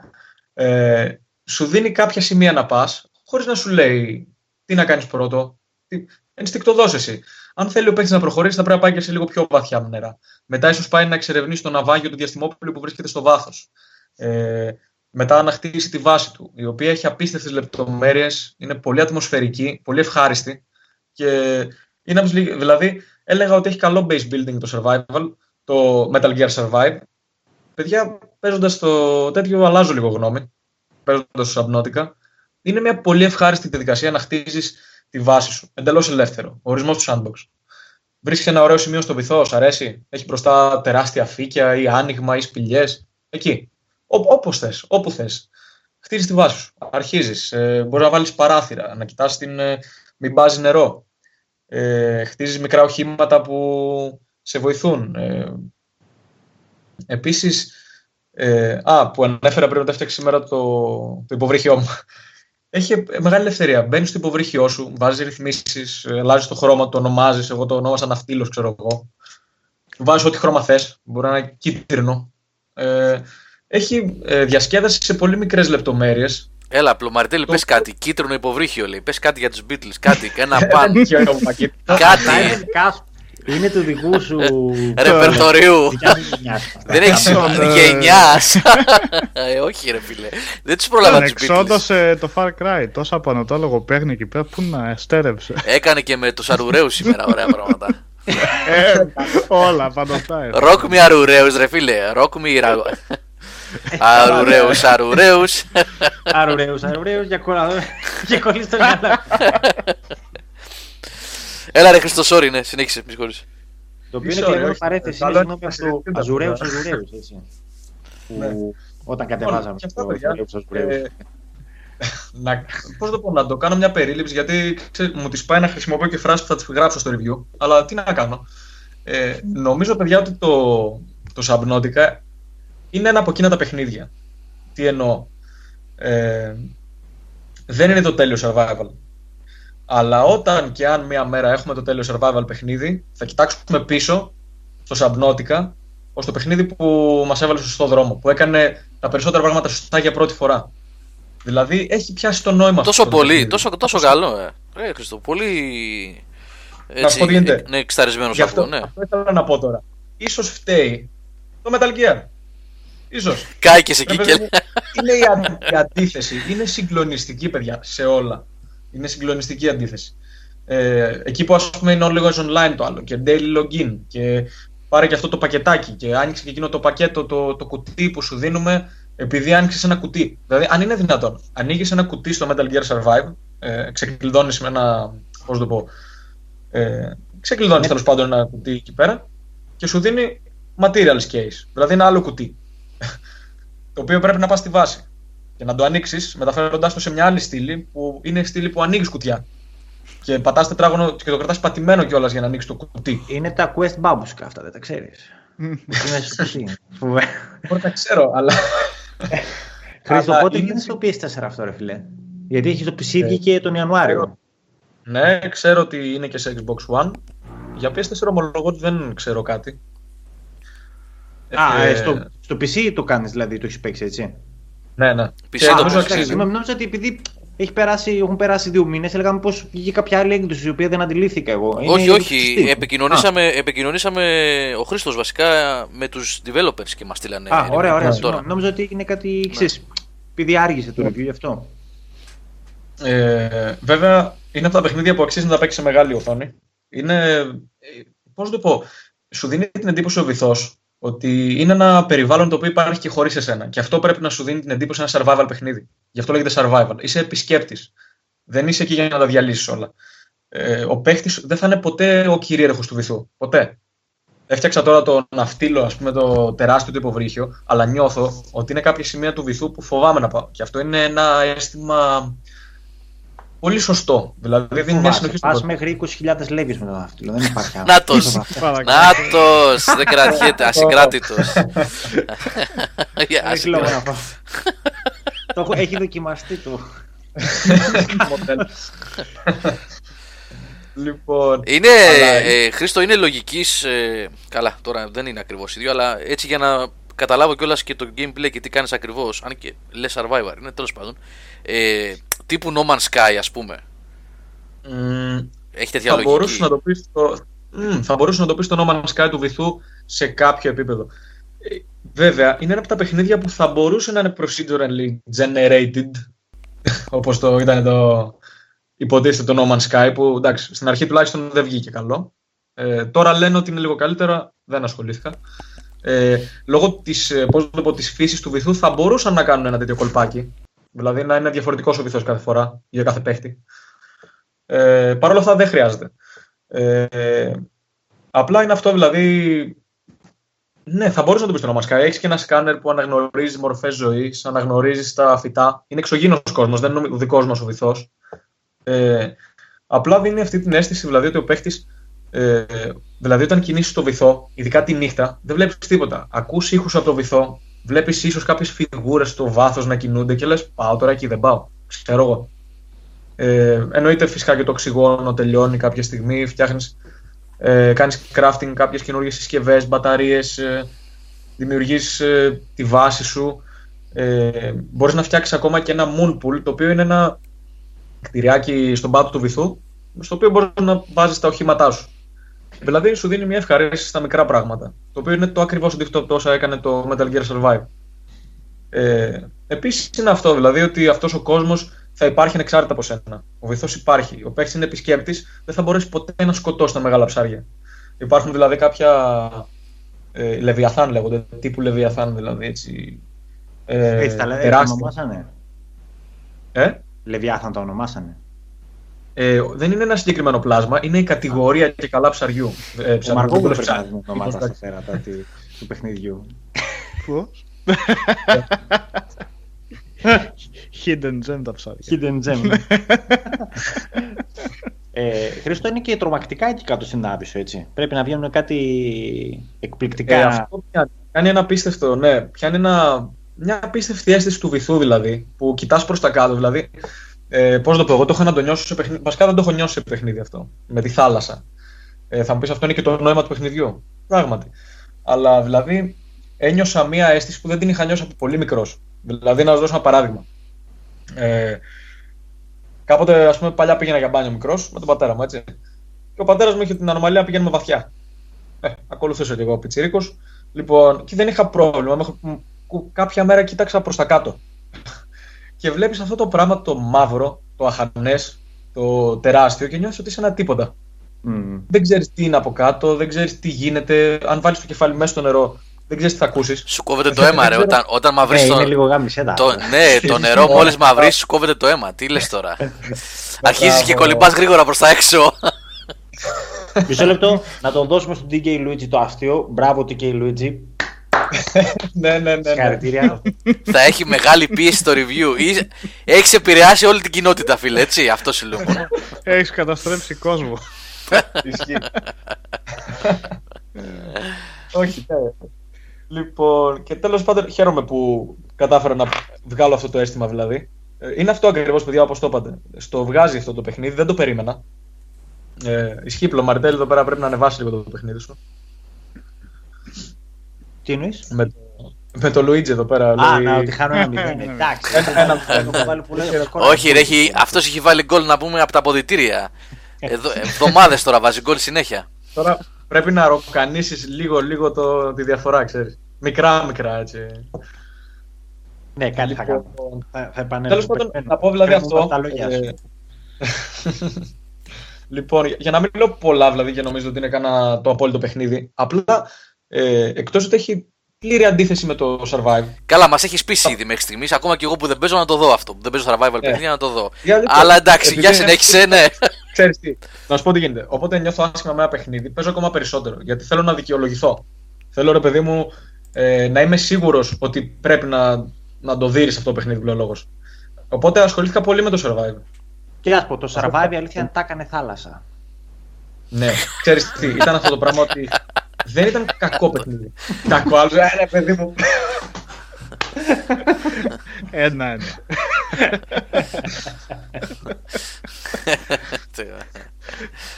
καλό, καλό. Εντάξει. λοιπόν, επιστρέφω. Ε, τι έλεγα, ξέχασα.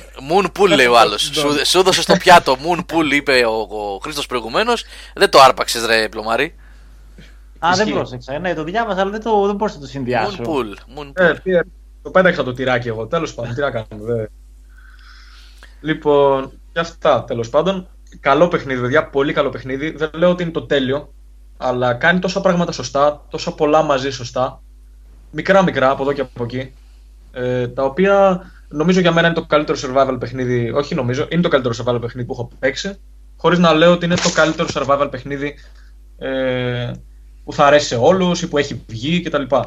Για μένα είναι πράγματι το νόημα του survival, η, χα, η χαρά της εξερεύνησης. Και είναι δηλαδή, ας πούμε, την πρώτη φορά που το έπαιξα, έπαιξα νομίζω 6 ώρες σε την πρώτη μέρα. Κουράστηκα λίγο, λέω εντάξει, survival είναι πόσο να κυνηγάς για νερό κτλ. Έχει και από αυτό, προφανώς. Ε, απλά μετά σου. Πώς το πω. Βγαίνεις από το σπίτι και λες. Να γυρίσω να παίξω πιάνει, πάλι. Να γυρίσω να παίξω πάλι. Ναι, δηλαδή. είναι αυτή η φωνούλα. Δηλαδή σου λέει, Αυτό το τελευταίο εκεί που είπες έφτανε. Αυτό το τελευταίο Μμ. ε, είναι Εγώ νιώσα αυτό, αυτό. ναι, Και που εγώ. συμβαίνει σε λίγα παιχνίδια. Ότι ε, Μπράβο. παίζεις, παίζεις, ξέρω εγώ, έχει πάει η ώρα 2-3, ξέρω εγώ το ξημέρωμα 4. Ε, το κλείνεις και λες, Ναι, ναι, και ξέρεις, σε, τρώγεσαι το να, να κλείνεις. ξαναγυρίσεις. Ναι, ναι. Αλλά τι γίνεται, τη στιγμή που το κλείνεις, μπορεί να λες: Μωρέ, εντάξει, όχι άλλο τώρα. Εντάξει. Δεν είναι ότι το κλείνω επειδή πήγε αργά. Επειδή εντάξει, πόσο άλλο τώρα. Με, λοιπόν, με, το επόμενο πρωί Κάτσε να ανοίξω Ναι, λίγο. θες να, Ε, να μπουτίξεις πάλι ε, μέσα. γιατί Πολύ είναι ωραίο έτσι. πράγμα αυτό. Εγώ 3-1. Λοιπόν, Δίνουνε, δίνουνε στο chat, δίνουνε τώρα με τα πάνς δίνουνε. λοιπόν, να επαναλάβω λίγο, να επαναλάβω και να επαναλάβω λίγο. Τι είναι αυτό τώρα, εγκεφαλικό. να επαναλάβω λοιπόν λίγο για το διαγωνισμό, γιατί το γράφει και ο Αλέξανδρος, ο Άλεξ, ο Λέγκολας στο chat. Ε, έχουμε ένα διαγωνισμό σήμερα, δίνει τα δύο Life is Strange για, stream, για Steam, Steam, PC. Ο Αλέξανδρος, δώρο, ε, είναι gifts που σημαίνει πρέπει να μιλήσετε με τον Άλεξ οι δύο νικητές. Κάνετε ένα σχόλιο στην είδηση της εκπομπής. Λίγο πριν το τέλος θα κάνουν μια κληροσούλα και τα δύο παιδιά που θα ε, κερδίσουν θα μπορέσουν να ανταλλάξουν PM με τον Άλεξ. Θα δούμε πώς θα γίνει ακριβώς. Για να τους στείλει τα gifts στο Steam και να πάρουν ε, τα δύο Life is Strange παιχνίδια, έτσι. Ναι. Επίσης, επειδή γράψανε πιο πάνω παιδιά για κάποια reviews, ε, είπαμε, μπήκαν πιο μετά, το Far Cry 5 είναι έτοιμο, θα ανέβει αύριο, αύριο πρωί. Το Sea of Thieves σχεδόν το έχει τελειώσει ο Γιάννης ο Τσιτσέλης, θα βγει και αυτό εντός εβδομάδας. Ε, το καθυστερήσαμε γιατί έγινε ένα πολύ μεγάλο update και ήθελε να το δει ο Γιάννης μέσα στο Σαββατοκύριακο. Α, Ναι, έγινε. Α, δεν, δεν το παρατήρησα γιατί το αφήσαμε πίσω. Ναι. Επειδή είχε μείνει σε ριχά νερά το Sea of Thieves, το αφήσαμε. Και Αν βάλαν τώρα με το update κάτι, θα ήθελα να το Ξόκυλε, δω. ξόκυλε, ναι, ναι, ναι, ξόκυλε το παιχνίδι. Ναι. Εξόκυλε. Τα βα- λοιπόν, ε, ναι, δεν μίλησα με τον Γιάννη, μου είπε ότι περίμενε το Σαββατοκύριακο, έγινε ένα update μεγάλο. Τώρα θα δούμε. Ε, έπαιξε κι άλλο. Ε, αλλά εντάξει, μην περιμένετε, παιδιά. Τα πράγματα δεν είναι καλά για το Sea of Thieves, δυστυχώς. Ενώ είναι ένα πολύ καλό στημένο παιχνίδι, ε, δεν έχει τι να κάνεις. Μετά τις 3-4 ώρες, όλοι αυτό λένε πια. Δεν υπάρχει περιεχόμενο στο παιχνίδι, οπότε τα πράγματα είναι άσχημα. Και δεν ξέρω αν ε, η Rare έχει, έχει ε, υποσχεθεί ότι θα δώσει περιεχόμενο, ε, αλλά δεν ξέρω αν θα γίνει εγκαίρος αυτό και αν θα προλάβει το παιχνίδι να σηκώσει κεφάλι, γιατί πήγε πάρα πολύ καλά στην αρχή και ξεφούσκωσε αμέσως. Και ακόμα πάει καλά, έτσι. Εντάξει, είναι καλό παιχνίδι, είναι κατάλληλο μάλλον για streams. Αυτό. Ε, ναι, Και είναι αλλά κάτι που αυτό του δεν δίνει- Το κάνει παιχνίδι. Βεβαίως, ναι. αυτό, βεβαίως. αυτό του δίνει μια δυναμική για τη δημοφιλία του, αλλά μέχρι εκεί. Ναι. Πνίγονται Ναι, σε μια Grey κουταλιά Fox, ναι. νερό για το Sea of Thieves. Είπα να μην έγινε, το πω αυτό. έγινε ρε Grey Fox. Έτσι, αυτό είναι. Δώστε πόνο. Γεια σου ρε Κούπρα. Ναι. Ε, κονσέρβα αύριο, όσοι δεν προλάβουν, παιδιά, ναι. Θα ανέβει αύριο το πρωί, θα είναι στο, στο κανάλι το webcast να το ακούσετε όσοι δεν προλάβετε. Δηλαδή, όσο, όσο νερό και να βάλεις στο κρασί σου, το Sea of Thieves δεν μπορείς να δεις καλό παιχνίδι. δεν, δεν- δεν έχει τελειωμό, έτσι. Δεν έχει, δεν έχει. Η αλήθεια θα πλέει σαν το λάδι στο νερό. δεν φτάνει, σταματάω. Stop, φτάνει. Λοιπόν, αυτά λοιπόν με, τα, με το Subnautica, Με παιδιά. Subnautica. Πολύ καλή περίπτωση. Την παιχνιδάρα. Δεν είναι για όλους τα survival παιχνίδια, έτσι, προφανώς. Αλλά νομίζω αξίζει και όσοι δεν είστε ακριβώς στο survival ε, να, το, να του ρίξετε μια ματιά. Νομίζω αξίζει. Κάνε και ένα disclaimer ότι δεν έχεις κάποια ιδιαίτερη σχέση με τους developers. Ναι, ναι. Γιατί τόσα καλά που είπες. Ε, Γιώργο, Εγώ πέρα την το πλάκα, έχω κάνει, λέει. Το Subnautica έχει πάρει universal acclaim που λέμε στο χωριό μου. Δεν έχω δει κάπου να υπήρξε έστω και υπόνα κακής κριτικής συμμέτρια. Είναι οχτάρια, εννιάρια, δεκάρια, οχταμισάρια. Ναι. Δεν. Έχει, το παιχνίδι πρέπει να είναι. Δεν είναι να συμφωνούν όλοι. ρε παιδί μου. Ναι, ναι. Ναι, είναι πολύ καλό. ναι. Ναι. είναι, είναι αυ- καλά. Ε, τώρα εντάξει. Καλά, δίνουν ρέστα στο chat, έτσι. Ε, ναι, Πνίγονται σε εννοείται. μια κουταλιά νερό, δεν αξίζει τα λεφτά του, θα το πάρουμε πειρατικό σε Yeah, εισαγωγικά. πολύ καλός ο ναι, ναι, ναι. Ελπίζω να πλημμυρίσουν τα μία της εταιρείας. Ε, Από το Subnautica, έτσι. Ναι. είναι να μην δώσεις, να μην πάρουν φορά. Ξέρεις ότι. Ναι. Καλά που δεν μου έδωσε το review του Sea of Thieves, γιατί θα το είχα γεμίσει με τέτοιες ε, μπουρδες έτσι. δεν θα το άφηνα. Γιατί όταν, όταν δεν έχεις να γράψεις για το gameplay, πρέπει να βρεις φάνταστο τρόπο να κρατήσεις το ενδιαφέρον του αναγνώσου. Ξέρεις, με την έννοια ότι. Αφού δεν έχεις να γράψεις, τι, τι πράγματα έχει το Sea of Thieves μέσα. Πραγματικά ρε Δεν παιδάκι έχει μου, ναι, παιχνίδι. δεν έχει. Δεν έχει. Εγώ έβλεπα το Σαββατοκύριακο και το βίντεο που ανέβασε ο Angry Joe που έχει περιορίσει πάρα πολύ πλέον ε, τα video reviews που κάνει για, για τα παιχνίδια. Ασχολείται με ταινίες περισσότερο και τέτοια πράγματα. Ε, ασχολείται και με τα παιχνίδια κανονικότατα. Απλά κάνει λιγότερα video reviews μεγάλα. Αυτά τα ωραία που κάνει που ντύνεται και Τα κάνει. rapid fire. τα rapid fire. Ε, ναι, κάνει συνήθως rapid fire που πολλές φορές δεν είναι και ο ίδιος δεν συμμετέχει σε αυτά. Τέλος πάντων και ήταν πολύ σκληρός. Ναι. Όποιος, ε, Ε; Ναι. Και νομίζω, βλέποντας και αυτόν τον τύπο, ο οποίος είναι ωραίος, ε, ε, κατάλαβα ακριβώς τι είναι η περίπτωση με το Sea of Thieves.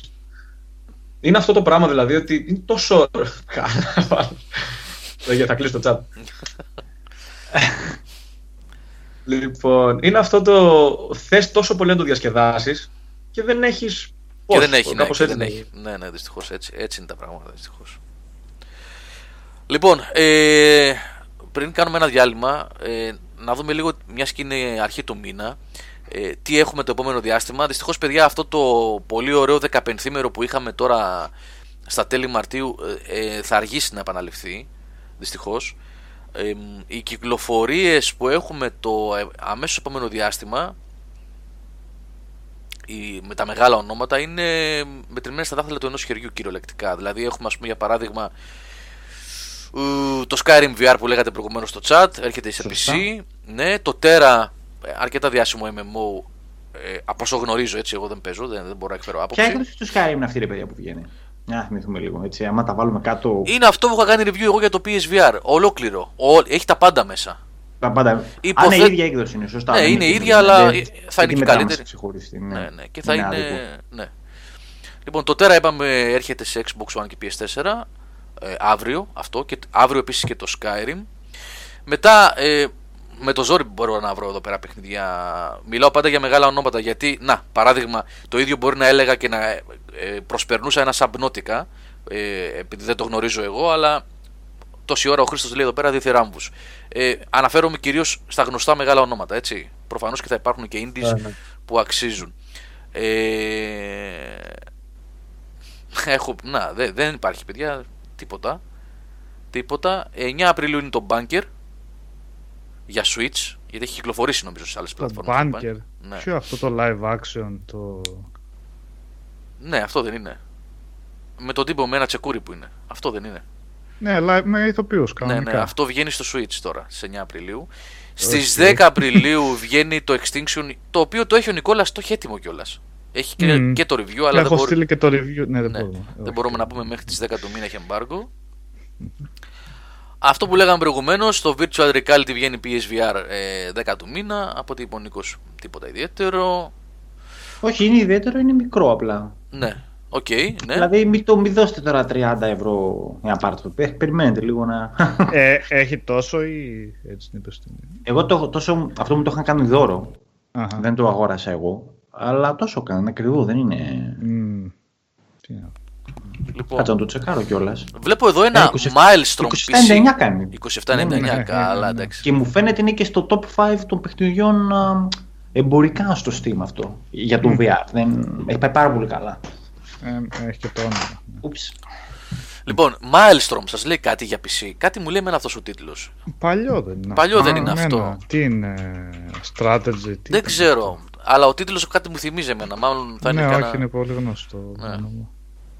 Κάτσε Λοιπόν, να σου 11, πω. ναι, μέχρι να ψάξετε, συνεχίζω εγώ. 11 του μήνα έρχεται το Hellblade, το οποίο ο Νικόλας, για το οποίο ο Νικόλας είχε πει καλά λόγια. Μμμ. Ε, έρχεται στο One πλέον. Αξίζει, αξίζει πάρα πολύ το Ναι. παιχνίδι. Και μετά, εντάξει, Codemasters. Ναι. Το Α. 2007 είναι το Milestone.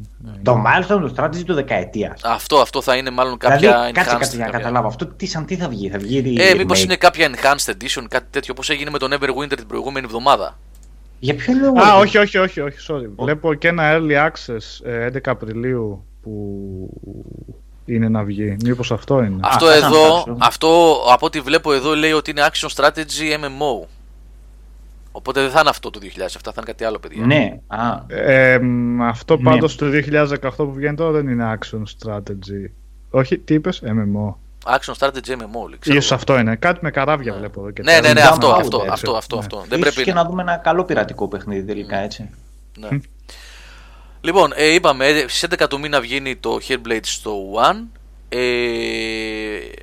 τίποτα άλλο πολύ πολύ μεγάλο. Μέχρι τις 17 του μήνα τεράστια κυκλοφορία Yakuza 6. Τεράστια κυκλοφορία, δεν να το ξεχνάμε αυτό. Μετά έχουμε το Don't Starve για το One το Mega Pack ε, και βέβαια 20 του μήνα το God of War. Βλέπετε όμως ότι είναι ένα 15 μέρο 20 μέρες με 2-3 ε, μεγάλες κυκλοφορίες. Ελάχιστα Εντάξει, πράγματα. δεν θα τολμήσει κανένας Γιώργο να μπει να συγκρουστεί τώρα με τον God of War. Ναι, ναι. Είναι. τι να σου πω, θα ήταν εγκληματικό, εμπορικά εγκληματικό τώρα να πας να συγκρουστείς με τον God of War. Το περιμένει όλος ο κόσμος. Ήδη, ήδη εδώ και ένα μήνα με αυτό ασχολούμαστε. Ναι, με ναι. το Έχει Far Cry. δημιουργήσει δίνη από γύρω τον God of War. Ναι, μπράβο. Σοβαρά, ρε Νικόλα. Στις 27 του μήνα, Το παλεύω, 27 παλεύω. Απρίλη έρχονται, έρχεται το, τα Labo για το Switch, αυτά τα ας πούμε Α, περι- το πακέτο. ναι, οι κατασκευές με το χαρτόνι που κάνεις και που κάνει, είναι δη- δημιουργικό gaming τέλος πάντων, έτσι όπως ε, το περιγράφει η Nintendo. Ε, ο Απρίλιος τελειώνει κάπου εκεί. Ε, αυτά. Και μετά έχουμε το Μάιο, εντάξει, θα έρθει η ώρα να τα πούμε περισσότερα γι' αυτό. Το Detroit Pro, σε κάποιο παιδί προηγουμένως στο chat, είναι για Μάιο, ναι. Πάντως γενικά, Γιώργο, και σαν ε, σημείωση, ήθελα να το πω σε ένα vidcast αυτό, ήθελα να πω την προηγούμενη εβδομάδα. Γενικά, κοιτάξτε, κοιτάξτε λίγο προς τα πίσω, κοιτάξτε προς τους πιο μικρούς developers, άμα μένε, ξεμένετε από παιχνίδια. Μην περιμένετε το κάθε Far Cry ή το τέτοιο. Βγαίνει πολύ καλό πράγμα. Μμμ. Στο Steam τουλάχιστον. Και αντίστοιχα βγαίνουν, ε, εντάξει, τώρα το Switch δεν τα παίζουμε, δεν έχουμε ίδια άποψη. Βγαίνει καλό πράγμα. Δηλαδή για να γεμίσει ο χρόνος σας ανάμεσα στις μεγάλες κυκλοφορίες, έχει. Έχει πράγμα και έχει πράγμα το οποίο δεν μοιάζει indie με την έννοια του πρόχειρου ή του, της μικρής ομάδας, ξέρω εγώ, με καλά γραφικά, με ενδιαφέρουσες ιδέες. Κοιτάξτε πραγματικά ε, προς τα εκεί. Δεν το λέω τώρα γιατί στυλ GLD, δεν είναι θέμα, δεν με ενδιαφέρει. Εμείς το κάνουμε επειδή μας αρέσει. Αλλά δεν είναι τυχαίο που την ξεκινήσαμε αυτή τη στήλη. Είναι, έχει πράγμα που πρέπει να καλυφθεί εκεί πέρα και πρέπει να, να, να φτάσει στα, να το γνωρίσετε και να παίξετε. Μην τολμάτε ρε παιδί μου. Άμα βλέπετε σε ένα indie παιχνίδι Steam πολλά reviews και θετικά reviews, μην διστάζετε. Δηλαδή, μην περιμένουν το, το κάθε Far Cry ή το κάθε God of War και έχουν με- μεταξύ τους ένα μήνα διακοπή για να παίξουμε παιχνίδια. Καλά, περισσότερο του Game Over δεν είναι έτσι φυσικά, γιατί 10,5 ώρα δεν είσαι σε, σε ένα, σε μια gaming εκπομπή όταν παίζεις μόνο, ε, ε, πώς το λένε, AA τίτλους. Αλλά βράζει, παιδιά, βράζει τέτοιο, η, η δημιουργικότητα. Ναι. Τώρα Καλά, πάλι ναι. που κοιτούσαμε τα παιχνίδια αυτό το μήνα, Νίκο, πάλι χαμός, έτσι, το, Ναι, για το ναι, Μάρτιο. έχει, έχει πολύ υλικό πάλι. Ναι. Προσπαθούμε, προσπαθούμε πάλι να ξεσκαρτάρουμε ποια να παρουσιάσουμε για να μην κρατήσει ας πούμε μια ώρα το, το βίντεο.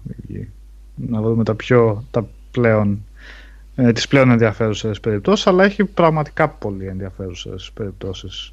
Πλούσιος μήνας και αυτός και ο προηγούμενος και όλοι οι προηγούμενοι γενικά. Όχι ρε Λουίς, δεν έχω τέτοια...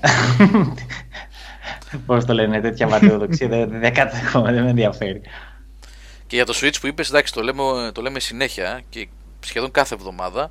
Ε, οι κυκλοφορίες που έρχονται στο Switch από την indie σκηνή είναι πάρα πολλές. Να μην πω δεκάδες, εντάξει, και υπερβάλλω, αλλά είναι πάρα πολλές κάθε εβδομάδα. Πάρα πολλές. Ναι, απλώς δεν βγαίνουν μόνο platform, έτσι. Βγαίνουν όχι, όχι, τα κανονικότατα πάντα. παιχνίδια. ναι, ρε. ναι, ναι. τα πάντα βγαίνουν στο Switch. Ε, Έχουν βρει. Ε, έχουν μιλήσει και indie developers για την περίπτωση του Switch γιατί ε, είναι μια πλατφόρμα η οποία ταιριάζει σε πολλά από τα παιχνίδια που φτιάχνουν αφενός, ε, αφετέρου δεν χάνονται μέσα στο χαμό του, του Steam, στον πανικό, στο, στη, στη θάλασσα από παιχνίδια που μπαίνουν στο Steam. Αυτό είναι ένα θέμα, ναι. Αυτό είναι ένα θέμα. Οπότε έχουν περισσότερες ευκαιρίες, έτσι, ρε παιδί μου, να βρουν μία θέση κάτω από τον ήλιο. Έλα, κάτω, κάτω πειρατικό παν, ναι. του νησιού, έτσι. Τον καυτό ήλιο που καίει. Λοιπόν, ναι. Ο καυτός ήλιος που καίει, γιατί αλλιώς δεν υπάρχει Καυτός καυτό. ήλιος που καίει, αλλιώς δεν καίει. ναι, ναι, ναι. Ε, Δημήτρη Αγγέλου, οι devs λέει στο Switch πληρώνουν royalties. Υποθέτω ότι Συγγνώμη, έκλεισε λίγο μικρόφωνο. Υποθέτω ότι κάτι τα πληρώνουν, δεν υπάρχει περίπτωση να αναπτύσσουν Μμμ. ε, επάνω σε μια πλατφόρμα εκτός PC χωρίς να πληρώνουν ε, royalties. Αλλά το σίγουρο είναι ότι η Nintendo δίνει κίνητρα. Ε, αυτή τη φορά δηλαδή με το Switch ασχολήθηκε πάρα πολύ με τους indie developers, τα indies που λένε, έτσι όπως τα έχουν ονομάσει. Ε, υποθέτω ότι δεν θα έχουν πολύ ε, γραφειοκρατία, να το πω έτσι, και κόστος για να αναπτύξουν για την πλατφόρμα. Και γι' αυτό και βλέπουμε και τόσα πολλά, έτσι. Σας λέω και πάλι, είναι πάρα πολλά κάθε εβδομάδα. Αν ρίξετε μια ματιά Ναι. στα bitcast που κάνουμε ή όταν δεν προλαβαίνουμε να κάνουμε bitcast στην στήλη νέες κυκλοφορίες, κάθε Παρασκευή που βγάζουμε, ρίξτε μια ματιά στη λίστα να δείτε πόσα είναι για το Switch. Πάρα πολλά. Λοιπόν, ε, θα κάνουμε ένα διάλειμμα, παιδιά, 10 και μισή. Ναι, Ναι. πάμε να μην Η εκπομπή θα είναι σαφώ μικρότερη σήμερα από. Καλά, εννοείται από την προηγούμενη που ήταν 4 ώρε. ναι. Ε, γιατί ε, υπάρχει πολλή πίεση χρόνου. Εγώ θα λείψω σε ταξίδι ξανά αυτή την εβδομάδα. Γεια σου Κώστα πρώτα απ' όλα, καλησπέρα. Ε, μ, θα λείψω Τετάρτη, Πέμπτη και Παρασκευή σε ένα ταξίδι πολύ σημαντικό. Πάρα πολύ σημαντικό. Δεν μπορεί να το πει, έτσι. Όχι, όχι, όχι. Όχι. Α, Αλλά είναι πολύ σημαντικό ταξίδι, ίσως το σημαντικότερο της χρονιας για, Έλα. για, για εμάς. Ε, και ε, όπως καταλαβαίνετε πάλι Vidcast ε, δεν θα έχουμε αυτή την εβδομάδα, εκ των πραγμάτων. Ε, και εκτός αυτού, επειδή φεύγω Τετάρτη ξημέρωμα, ε, έχω πάρα πολύ ε, δουλειά να ετοιμάσω σήμερα το βράδυ και αύριο, ε, μέχρι να ετοιμάσω τις βαλίτσες μου και να φύγω ξημερώματα. Οπότε θα πρέπει λίγο να κάνουμε, ναι, να το συμπτύξουμε το χρόνο μας λιγάκι. Τώρα βέβαια, ε, το τι θα γίνει μέσα στην εβδομάδα, αν θα υπάρξουν streams κτλ. Ε, η 3, ναι, Πέτρε, θα πάμε. Θα πάμε στην E3. Έχουμε ήδη τα εισιτήριά μας, είναι όλα έτοιμα για τον Ιούνιο. Όχι PS5 ρε Hillmaster. άμα υπήρχε, άμα γινόταν event για το PS5, δεν θα είχατε ακούσει κάτι νομίζεις; Έστω από κάποιους insider από το εξωτερικό κτλ. Όχι. λοιπόν, ε, μ, τι έλεγα, κόλλησα; να κάνω μια ερώτηση. Ναι. Το, το, το Extinction βγαίνει. Δεν βγήκε. 10, 10 Απριλίου. Όχι, 10 Απριλίου. 10 βγαίνει. Απριλίου. 10 Απριλίου. Πού βγαίνει αυτό; Ε, Steam και κονσόλες Ο One, όλες, ο One νομίζω, PS4 Steam, βγαίνει. ναι, ναι, ναι. Είναι full, έτσι. Ναι. Μμμ. Δεν ξέρω για Switch, βέβαια, δεν το έχω ψάξει, Ναι. να μην πω ψέματα. Είμαι σίγουρος. Λοιπόν, ε, οπότε παιδιά, ναι, θα κάνουμε ένα διαλυματάκι τώρα, ακούσουμε δύο τραγούδια και θα επιστρέψουμε με, να δούμε τι άλλο έχει.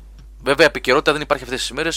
Αντιλαμβάνεστε, σήμερα είναι Δευτέρα του Πάσχα για τη Δυτική Εκκλησία ε, και όχι για τους Καθολικούς, όπως λένε, γιατί δεν είναι μόνο για τους Καθολικούς, υπάρχουν κι άλλοι και άλλα δόγματα στη Δυτική Εκκλησία. Γιατί το ακούω στην τηλεόραση συνέχεια. Το Πάσχα των Καθολικών. Ε, δεν έχουν μόνο οι Καθολικοί Πάσχα αυτή την εβδομάδα, την προηγούμενη μάλλον. Ε, και όπως καταλαβαίνετε είναι νηνεμία πλέον. Έλα, πες τον, είναι μία, δεν φυσάνε, δεν φυσκώνουν τα πανιά. Πλωμαριτέλη, σου ρίχνω Να συνέχεια. μάθησα. Θέλω να μείνω με αυτό το κινητό. Άφησε με δες λίγο στη ησυχία μου να αγιάσω και εμένα. με τα πούνς. Λοιπόν, πάμε να ακούσουμε δύο κομματάκια και επιστρέφουμε να πούμε για κάνα παιχνιδάκι ακόμα, καμιά ειδισούλα, καμιά ταινία και να πάμε προς κλείσιμο. Λοιπόν, θα ακούσουμε, ακούσαμε στην αρχή Cell Sanctuary από The Cult και τώρα θα ακούσουμε Look at Yourself, Araya Hip και Baba O'Reilly The Who. Χώρο εσπερίδες, πλωμαριτέλη. πάμε. Λοιπόν, επιστρέψαμε για το δεύτερο και τελευταίο κομμάτι της εκπομπής. Ακούσαμε και ένα επιπλέον τραγούδι από αυτά που σας είπαμε, Sunny Afternoon The Kings που ακούσατε τώρα. Και ο Κώστας, το φιλαράκι μου εδώ πέρα, ο αγαπημένος φίλος, λέει: Έχω στα σκαριά λέει, ένα πέρασμα του Alan Wake. Έχω να το παίξω από όταν βγήκε και τις τελευταίες μέρες όλο με στριφογυρνάει στο μυαλό μου. Ναι, Κώστα, και εγώ αυτό ε, μου έκανε μια συζήτηση ο Σάβας πριν κάνα δύο εκπομπές. Ε, και Νόμι, εγώ. Τρώω, αλλά θα πεταχτώ. Το στριφογεννάει στο μυαλό μου είναι παν με το Alan Wake για να καταλάβω. Δεν ξέρω. αν, αν είναι παν. Αλλά και εγώ έτσι ένα, μια φορά το είχα παίξει. Ε, και τις συζητήσεις που έχουν κάνει τα παιδιά για το σενάριο και τα λοιπά, σε stream το κάνατε, ρε Νικόλα. Όταν παίζατε Way Out. Ναι, ναι. Το Way Out, ναι, Ναι, γιατί είχε ναι. ένα επίπεδο που θέλει. Μπράβο, εκεί είναι. Ναι, ναι, ναι. Το, το, Σάββατο, το Σάββατο. Ναι, απλά να πω ότι το Alan Wake κρατιέται φανταστικά και σήμερα. Ε, εκτός λίγο στη δράση σε κάποια animations καταλαβαίνεις την ηλικία του, κατά τα άλλα η ατμόσφαιρα νομίζω και για κάποιον που θα το, προ- το έβλεπε σήμερα ας πούμε, αν μην είχε επαφή παλιά με, οπότε με γυαλιά νοσταλγίας, πάλι θα το έκανε πολύ εντύπωση. Είναι μοναδικό παιχνίδι. Ε, Stephen King εντελώς. Ναι, εντελώς, εντελώς. Λοιπόν, ε, πάμε να πούμε για καμιά ταινιούλα, για καμιά σιρούλα. Γιατί όπως καταλαβαίνετε, Πάσχα είναι τη Δυτικής Εκκλησίας. Πάσχα τώρα για μας, μεγάλη εβδομάδα. Έχει κάτι στο πράγμα. Παιχνίδια Α, μπράβο, ελάχιστα. Γιώργο. Πρότεινε πέντε. Να σου δώσω ένα θέμα να συζητήσει. Πέντε σανδάλι χλαμίδα ταινίες που πρέπει να δεις αυτό το Πάσχα. Α, ωραία. Έχω, μπορεί να μην θυμηθώ πέντε, αλλά επειδή έχω δει τις καλύτερες, διότι ε, ο, ο πατέρας μου συγχωρεμένος είχε τεράστια αγάπη στις ταινίες αυτές, ε, με εκπαίδευσε κανονικά από πάρα πολύ μικρό και βλέπαμε κάθε χρόνο αυτές τις ταινίες.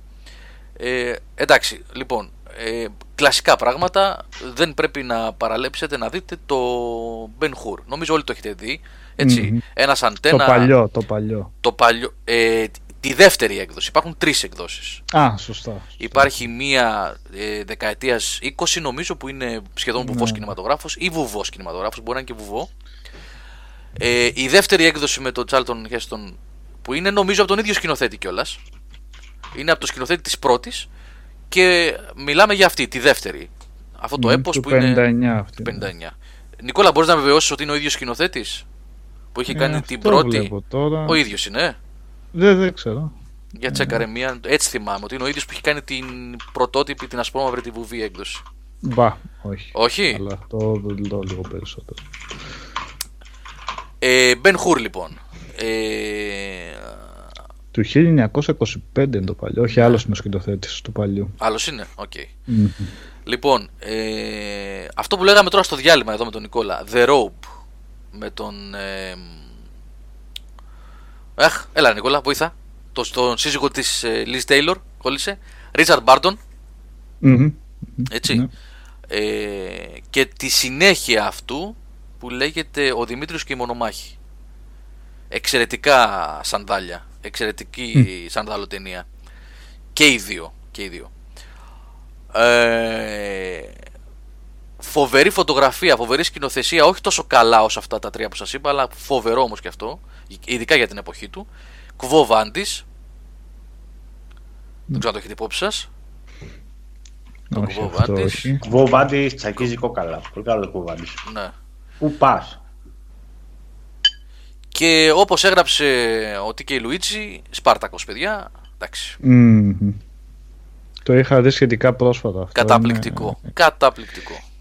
Καταπληκτικό. Και full ηθοποιοί, όλοι οι ηθοποιοί είναι και πρωτοκλασσά τα ονόματα, αλλά και παίζουν πάρα πολύ καλά. Αυτό είναι τέτοιο, ε. είναι Stanley Kubrick. Ναι, Kubrick. Kubrick. Ναι. Δεύτερη συνεργασία με τον Κέρεκ Douglas που Ναι. είχε. Είχαν κάνει μία η πρώτο παγκόσμιο οποία- πόλεμο που ήταν, ναι. Ναι, α, και αυτή φανταστική, το Pass of Glory. Pass of Glory, Φανταστικά μπράβο. Ναι. αντιπολεμική ταινία. Και συνεργάστηκαν πάλι μεταξύ αυτή η παραγωγή. Το Spartacus νομίζω ο Kubrick τη θεωρεί και τη χειρότερη ταινία. Είχε πολλά θέματα. Να σου πω τι είχε Ε, πει, γιατί την ο- έχω ψάξει ο- πάρα πολύ. Δεν, ε, λέει ότι τη σκηνοθέτησε ρομποτικά. Δηλαδή Μμ. δεν έβαλε τον εαυτό του μέσα, αλλά διεκπαιρεωτικά μέσα από τις οδηγίες του στούντιο την έφτιαξε. Γιατί και του- του Douglas νομίζω είχαν συγκρούσεις με πολλά θέματα στο πώς θα γίνει η ταινία.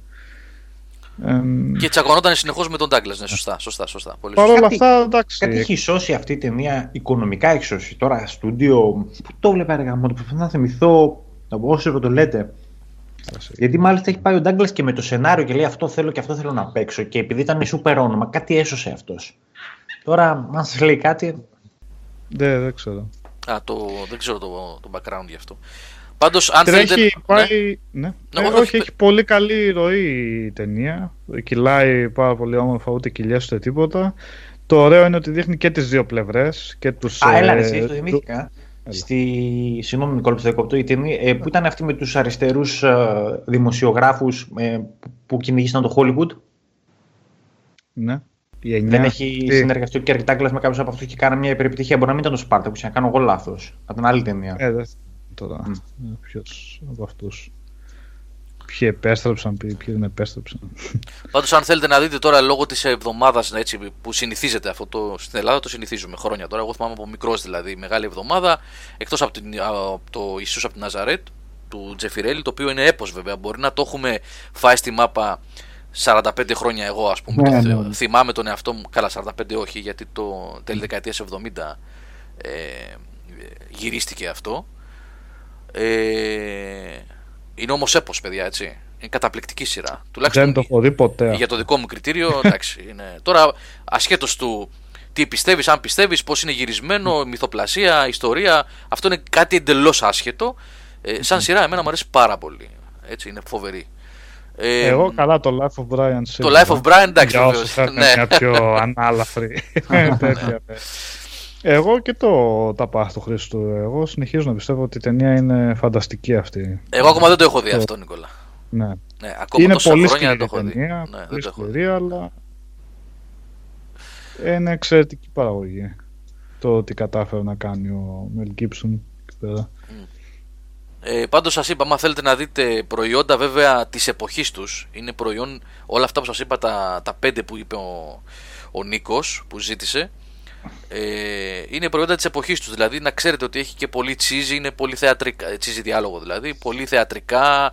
Ε, μ, με overacting που λένε στο χωριό μου από πολλούς Ναι. ηθοποιού. Καταλαβαίνετε. Κοίτα, το, ναι. το Ben Hur μια χαρά βάζει τα γυαλιά σας σύγχρονες ταινίες. Το Ben Hur, Επειδή ναι, Ήταν το Ben- τεράστια ναι. παραγωγή και η αρματοδρομία ακόμα παραμένει σταθμός νομίζω το πώς το γυρίσαν. Με τους κασκαντέρ και όλα αυτά είναι απίστευτο επίτευγμα. Και το φοβερό με τον Ben Hur είναι ότι είναι τόσο μεγάλο, είναι σχεδόν τρεις ώρες νομίζω, ίσως και παραπάνω. Ή μπορεί. τέσσερις μπορεί να είναι, Ναι. γιατί οι βιντεοκασέτες είχαν διάλειμμα. στην- Ναι, ναι, ναι, σε ναι, ναι. Γάζανε, ήταν και σε δύο βιντεοκασέτες. Είναι, ε, δεν σε κουράζει ποτέ. Δηλαδή είσαι συνεχώς σε ένα ταξίδι.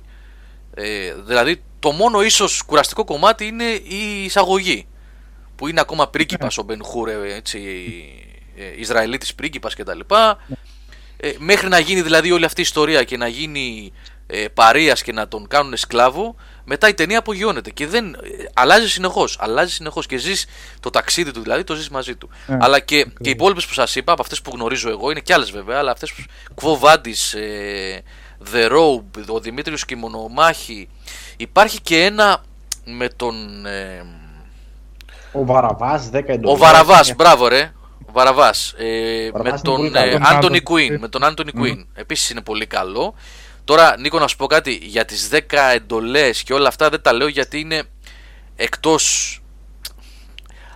Πώς, Α. να- πώς- πώς να το πω τώρα. Αν θεωρήσουμε. Άλλη θεματική. Ο- ναι, αν θεωρήσουμε ότι οι συγκεκριμένες ταινίες έχουν μια σχέση με το Πάσχα λόγω της ε, μ, ε, προσέγγισης με τον Ιησού και τα λοιπά και, το, και τη Σταύρωση Ε, ναι, με αυτή της Ναι. θρησκευτικής. ναι, ε, οι συγκεκριμένες, δηλαδή οι 10 εντολές και τα λοιπά με τον Χέστον πάλι, Τσάρλτον Χέστον, το όνομά του δηλαδή, δεν τον βρίζω τον άνθρωπο, ε, είναι προσέγγιση της Παλαιάς Διαθήκης με, για τους Εβραίους και τα λοιπά. Είναι εντελώς άλλο πράγμα. Είναι όμως φοβερές ταινίες και αυτές. Φοβερές ταινίες Και βέβαια. το τελευταίο πειρασμό πρέπει να είναι καλό. Τώρα που το αναφέρει ο. Ε, Το έχω δει. Αχταρμάς. Ναι, δεν, Δεν, το είναι- έχω δει. Τους κο... Ναι. Για πες. ναι, δεν το βρίσκω πολύ καλό. Α, ναι. Ναι. Εγώ βέβαια δεν είμαι και ο άνθρωπος που μπορώ να κρίνω τέτοιο κινηματογράφο. Έτσι. Το λέω από την αρχή για να μην παρεξηγηθώ. Δεν μου έχει κάνει ιδιαίτερη εντύπωση. Όχι για τη θεματική του, σε καμία περίπτωση. Σαν ταινία, έτσι. Σαν ταινία. Δεν μου έχει κάνει ιδιαίτερη εντύπωση. Βασιλεύς των Βασιλέων και αυτό, ίσως ξέρω εγώ, King of Kings, το Ναι, εγώ, ναι, είχαν ναι, ένα- ναι. Και αυτό, και πολλά. αυτό είναι κλασική τέτοια. Ο βασιλεύς των Βασιλείων βέβαια είναι λιγάκι μέσα στην υπερβολή. Ο Ιησούς Ναι, είναι ναι, ναι. ψηλός, ξανθός, γαλανά μάτια. Θα μου πεις και στον Ιησούς από τη Ναζαρέτ. Έχουν Το τον. Super Jeffrey Star, Hunter. ε, Ναι. Christ Superstar, πώς το λέει; Το Jesus Christ Superstar αυτό είναι Ναι. rock opera, Musical. εντάξει, είναι musical. Χρήστο, Νίκο, Νικόλα, εσείς έχετε... Ε, εσύ Όπα. θα μας πεις για το Annihilation που έχω περιέργεια. Α, το Annihilation. Α, ναι. ε, sorry, είπες για να παραμείνουμε στο, στα Όχι, πασχαλιάτικα. μωρέ, εντάξει. Άμα έχετε να προτείνετε κάτι, βεβαίως πείτε. Ναι, εντάξει. Αλλά άμα θέλετε, πάμε σε άλλο.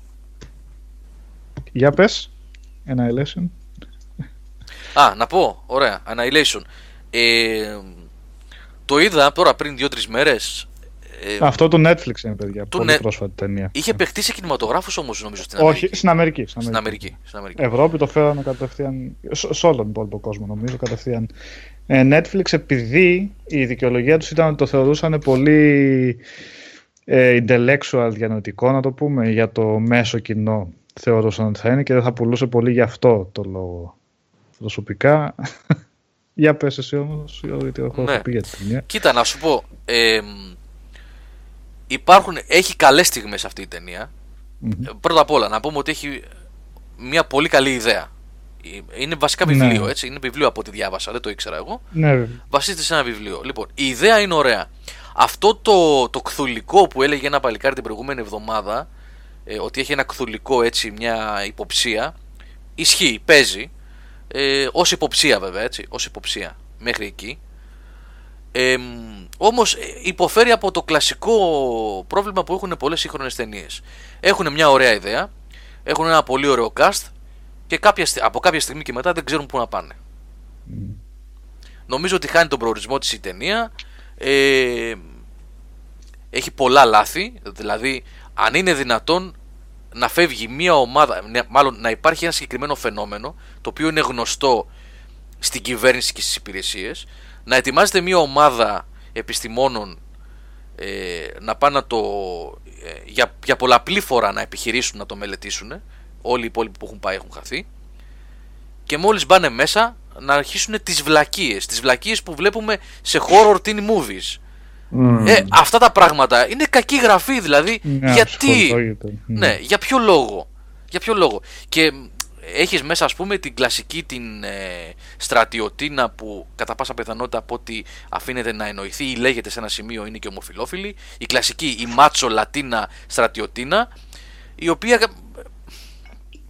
Εντάξει, ας, δεν είναι έχει νόημα. Spoiler. Ναι, Εντάξει, δεν όλα έχει... τα Η- Η φάση με την αρκούδα, Οδυσσέα, πολύ σωστός. Αυτό, αυτό είναι Η φάση με μοναδική την Ορκούδα, φάση που highlight. είχε suspense και έλεγε κάτι κάνουν εδώ πέρα, Ναι. κάτι κάνουν. Αλλά Ήταν highlight. Και, και εκτός από άλλες δύο ωραίες σκηνές που είχε για μένα η ταινία, αλλά αυτά είναι απλά μερικές όμορφες στιγ- στιγμές πεταμένες σε μια ταινία που προσπαθεί να είναι φιλοσοφική, να Ναι, μιλήσει ναι, ναι. με συμβολισμούς και οι συμβολισμοί είναι τέλεια για, για το, το πράγμα για το οποίο θέλουν να πούν. Αυτό που θέλουν να πούν οι συμβολισμοί για τη σχέση του ανδρογίνου ή δεν ξέρω εγώ τι. Εμένα δεν με έκανε καν να το ψάξω. Σκεφτόμουν απλά για... δεν έχω κανένα λόγο να στύψω το μυαλό μου να δω τι ήθελε να πει εκεί για να βγει το συμπέρασμα που πιστεύω ότι θα βγει στο τέλος γιατί απλά δεν μου φαινόταν πολύ αδιάφορο, πολύ πεζό, πολύ μελό χωρίς λόγο το να, να σκεφτείς τι, το, το, αυτό που προσπαθούσε να, να πει Είχε, ή, ο, είχε, και, ή ο συγγραφέας ή η ταινία. τώρα. είχε μια ωραία ιδέα. Α, επίσης να πούμε, ε, υπήρχαν ορισμένες σκηνές που ήταν καταπληκτικές. Είχε ωραία φωτογραφία. Μμμ. Έχει ωραία φωτογραφία, δηλαδή όντως είναι καλογυρισμένη σαν. Ε, Πώς να το πω. Α, Με το δικό μου κριτήριο, από όσο ξέρω δηλαδή. Ε, όμορφη ταινία. Ε, και είχε δύο-τρει πολύ καλές σκηνές. Αυτό που λέει ο Οδυσσέας με την Αρκούδα ήταν ανατριχιαστικό. Ανατριχια- Ναι. Πολύ ωραία ιδέα. Πολύ ωραία ιδέα αυτό πώς ήταν η Αρκούδα έτσι. Ανατριχιαστικό. Άμα ακούτε για Αρκούδα, παιδιά, μην φαντάζεστε ότι βγήκε μια Αρκούδα και τους κυνηγάει. Ε, δεν πεις κάτι Ναι. άλλο. Αυτό είναι. Ναι. Όποιος το δει τουλάχιστον αυτή η σκηνή αξίζει. Ναι, αξίζει. σίγουρα. Και έχει και η επίσης ωραία ήταν και η σκηνή, παρόλο που ήταν λίγο awkward, στο, ε, λίγο πριν το τέλος, με την Natalie Portman, η οποία ήταν καλή η Natalie Portman, δεν μπορώ να Πολύ πω. κακά εφέ είχε εκεί πέρα, ρε Γιώργο, αν είναι αυτά. Δεν σου φάνηκαν εσένα άσχημα τα εφέ σε αυτή τη σκηνή. Ναι, κατάλαβα τι Φαντάζομαι λες. στη σκηνή. Μπορεί, Ναι, μπορεί ναι. να ήταν και η επιλογή τους γιατί Ξέρω. νομίζω, ξέρεις τι, ακόμα και η φάση με. Πώς να το πω τώρα για να μην δώσω spoiler, που είναι μέσα στην τρύπα, Ε. που είναι σαν καλλιδοσκόπιο, νομίζω Μμμ. ότι θέλαν να αποδώσουν κάτι εντελώς ε, απόκοσμο με έναν πολύ, ξε- Εξωγήινο. πο- πολύ ιδιαίτερο τρόπο. Δηλαδή να φύγουν από τα κλασικά κλισέ ε, των sci-fi των τελευταίων 15-20 ετών και κάνανε κάτι. μ, Δεν ξέρω. Ναι, ναι, Ναι, ναι, δεν μου το ναι. πέρασε αυτό. Το- Αλλά ίσως να έχεις δίκιο. ναι. Το θέμα είναι ότι ε, δυστυχώς είναι ακόμα μια καμένη περίπτωση ενδιαφέρουσας ταινίας. Αυτό είναι που με στεναχώρησε εμένα. Γιατί κακή, εγώ δεν μπορώ να την πω. Μπορώ να την πω κακή στην εκτέλεση σε πολλά σημεία. Η ιδέα και το concept είναι πάρα πολύ ωραίο. Θα μπορούσε να, Ε, είχε, ναι, να είχε βγει κάτι πολύ καλύτερο. Δεν ξέρω. Ε, Όπως τώρα έχεις- λέει ο TK Luigi, το μόνο Annihilation που αξίζει είναι το Mortal Kombat OK, Annihilation. ναι. Για Σωστός, terror, ναι, ρε. παιδιά, το είδε κανένας το The Terror. Όχι, ακ- μα τρία επεισόδια έχει ακόμα. Ε, Θέλω λίγο έχει. να προχωρήσει. Μήπως... Ε, δεν ξέρω, το αφήνω λίγο. Αν και με έχει Αυτό- ψήσει πολύ. Είναι πραγματική Ναι. ιστορία, έτσι. δεν θα είναι διάβασα. τέρας απόκοσμο αυτό που θα τους την πέσει, ξέρω εγώ, γιατί εντάξει, δεν είναι Ε, spoiler. μ, είναι spoiler να πούμε το τι έγινε με αυτό το πλοίο. Εγώ απλά διάβασα γιατί είναι πραγματική ιστορία.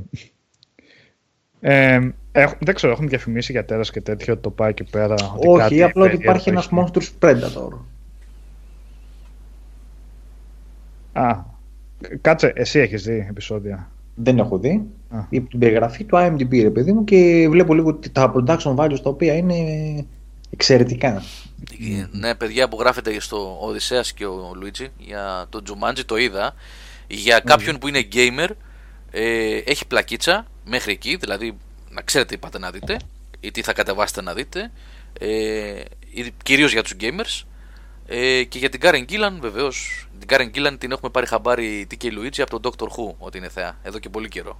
Το κορίτσι Ποια; η κοκκινομάλα στον πρώτο τελευταίο Doctor Who που ήταν companion στον πρώτο τελευταίο Doctor Who. Τώρα, επειδή έχω δει το. Ε, Μπα, δεν την ξέρω. Ε, Είναι αυτή που κάνει, βέβαια δεν μπορείς να τη γνωρίσεις, είναι αυτή που κάνει την, ε, μ, την κακιά στο Guardians of the Galaxy, την ε, αδερφή της, της πράσινης. Α, Τώρα δεν θυμάμαι ναι, καθόλου ονόματα. καλά. Ναι. Ναι, ναι, κατάλαβα. Αλλά εκεί, Πράσινη. ναι, την Ωραία. πράσινη. Την ναι. Νέμπουλα, Νέμπιουλα. Η Nebula, η οποία Πάμε, όμως δεν, δεν καταλαβαίνεις ότι γιατί, γιατί έχει πολύ Ε, βαρύ αγνώριστη, ναι. make-up. Όχι, Ε, παίζει καλά. εκεί. Ναι, είναι καλή ηθοποιός, συμπαθητικούλα, αλλά είναι και πολύ όμορφη, είναι, είναι φοβερή. Το Ready Player One αυτή την Τετάρτη θα το δω εγώ. Έχει, έχει ανέβει πάρα πολύ σε, ε, σε αναμονή για μένα. Παντού ακούω καλά σχόλια. Για να δούμε. Κάτω το βιβλίο δεν είναι και κάτι φοβερό. Βέβαια. Είναι ευχάριστο, αλλά. Ναι. Εγώ, παιδιά, είδα ένα πάρα πολύ ωραίο stand-up comedy που σας το προτείνω ανεπιφυλάκτως να το δείτε. Ε, του Ricky Gervais, το, τελευταίο, το καινούριο του μετά Α, από πολλά Humanity. χρόνια. Humanity λέγεται. Είδα και Δι- εγώ, ναι. πολύ Ναι, καλό. ναι. Ε, ειδικά το τελευταίο τέταρτο, όλο είναι πάρα πολύ καλό. Έτσι. Είναι βέβαια σκληρός ο Ζερβές, να ξέρετε, δεν σταματάει πουθενά. Έτσι. Ού- Ούτε πολιτικά ορθός είναι, ούτε τίποτα. Ναι. Ε, το τελευταίο τέταρτο 20 λεπτό Χρήστο που λέει για τα social media είναι θεϊκό, έτσι. Ναι, ναι, ναι, ναι. Είναι θεϊκό. Ε, πάντως, επειδή και εγώ βλέπω πολύ stand-up comedy αυτή την περίοδο, Dave Chappelle είναι ένα όνομα έτσι, Mm. ένας ε, ωραίος τύπος. Εγώ διασκεδάζω πάρα πολύ. Έχει κάποια show τα οποία τα έκανε φέτος, φέτος, το 17 δηλαδή. Θα, λέ, θα λέγα το διασκέδασα σχεδόν όσο με το, Ζερβε- με το Ricky Gervais το Humanity. Ναι, ναι. Και το τελευταίο που έχω δει αυτές τις μέρες είδα μερικά επεισόδια από, τον, από την τρίτη σεζόν του Ash vs Evil Dead. Ε, δε, παιδιά, μέχρι στιγμής δεν νομίζω ότι ακολουθεί, δεν ξέρω, πάντως τρία ή τέσσερα που έχω δει, ε, δεν βρίσκεται στα επίπεδα της πρώτης και της δεύτερης σεζόν μέχρι στιγμής. Δεν ξέρω αν έχετε δει και αν Μπα. συμφωνείτε ή όχι. Πάντως Εγώ μέχρι, όχι. μέχρι στιγμής δεν έχω δει ακόμα αυτά τα απίθανα πράγματα που είχα δει στην πρώτη και στη δεύτερη σεζόν. Που ήταν καταπληκτικό, δηλαδή οι άνθρωποι δεν σταματούσαν πουθενά. Ε, Gordon Freeman, ποιο λες για το Ash, το παράτησε στη δεύτερη; Μάλλον. Α, ναι. αν λες αυτό, οκ, ναι. Ε, ποιο λες ε, Δημήτρη Αγγέλου για τους Ζερβές, ναι στο Netflix είναι, είναι Netflix παραγωγή. Humanity λέγεται, ανθρωπότητα αν το έχεις στα ελληνικά. Ναι, ναι, ναι, Gordon Freeman νομίζω ότι σαν να το τεντώνουν λίγα στην τρίτη σεζόν ε, και είναι πολύ στενάχωρο αυτό. Γιατί είχα πάθει πλάκα εγώ, δεν την είχα παρακολουθήσει στη σειρά. Την είχαν συζητήσει τα παιδιά. Ο Νίκος και ο Σάβας και ο Νικόλας νομίζω τα είχαν πει σε προηγούμενο. παλιότερα, όταν είχε πρωτοβγεί. Και δεν είχε πέσει στην αντίληψή μου, δεν είχα ασχοληθεί. Έπαθα σοκ όταν είδα το πρώτο κύκλο. Και το δεύτερο, εντάξει. Αλλά τώρα σαν να το τεντώνουν λιγάκι μου φαίνεται.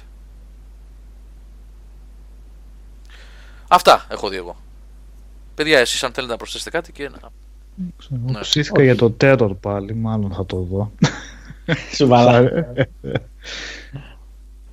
Ε, βλέπω δεν ήξερα ότι παίζουν και τερατάκια μέσα στη ταινία, οπότε με ψήνει ακόμα περισσότερο αυτό. Και εγώ δεν Γιατί η ξέρω παραγωγή. Θα- Καλά, θα- πρα- είναι πραγματική ιστορία βέβαια, γι' αυτό μου φαίνεται. Απλά εντάξει από spoiler, αν και είναι παλιά ιστορία αυτή, εννοείται και πραγματική ιστορία. Αλλά η ιστορία μάλλον αφήνει το ελεύθερο σαν ιδεογράφους να κάνουν ε, τα δικά τους άμα θέλουν. Ε, Killjoys, αυτό ποιο είναι; Δεν ξέρω. Το έχω δει στο Netflix, δεν το έχω Το πατήσει. Phantom ακόμα. Thread, για πες Καρναούμπας, πώς ήταν αυτό. Το Phantom Thread ήταν η τελευταία ταινία του Daniel Day-Lewis που δήλωσε μετά από αυτήν ότι θα βγει στη σύνταξη. Θα σταματήσει να παίζει σε ταινίες. Δυστυχώς. Δυστυχώς. Βέβαια, από το να καταλήξαν κάτι Ρόμπερτ Ντενίρο και Αλ Πατσίνο καλύτερα να φύγει στο peak της καριέρας του. Αλλά... Μιλάμε για απώλεια πάλι. Φανταστικός ηθοποιός. Καλό αλλά δυσκοίλιο. Επίτηδες βέβαια. Μάλιστα. Ε, Καλά, ο, για τον Λιούις που λέτε, ε, εντάξει, με, τη, με, τα όσα γνωρίζω από ηθοποιούς και έχω παρακολουθήσει, ε, η, αυτό που καταφέρνει είναι ότι όταν τον βλέπεις, ε, κάθε φορά είναι και ένας άλλος άνθρωπος. Εμένα αυτό μου αρέσει στους ηθοποιούς. Δηλαδή, για παράδειγμα, όταν βλέπεις Bruce Willis, έτσι, αγαπάμε, λατρεύουμε κτλ. αλλά είναι ο Bruce Willis όλες τις ταινίες. Έτσι. Ακόμα, ακόμα και ο, ο καταπληκτικός Jack Nicholson στις περισσότερες ταινίες είναι ο, κάνει τον Jack Nicholson. Όχι σε περισσότερες, σε πολλές. Σε πολλές. για μην πούμε για τον Bill Murray. ναι, Ναι, ο ναι, Bill Murray. είναι ο καταλαβαίνω Bill τι Murray, θες, ναι. ναι. Ενώ αυτός ο άνθρωπος, ναι ρε παιδί μου, είναι, είναι άλλος κάθε φορά. Είναι άλλος. ναι, ναι, ναι.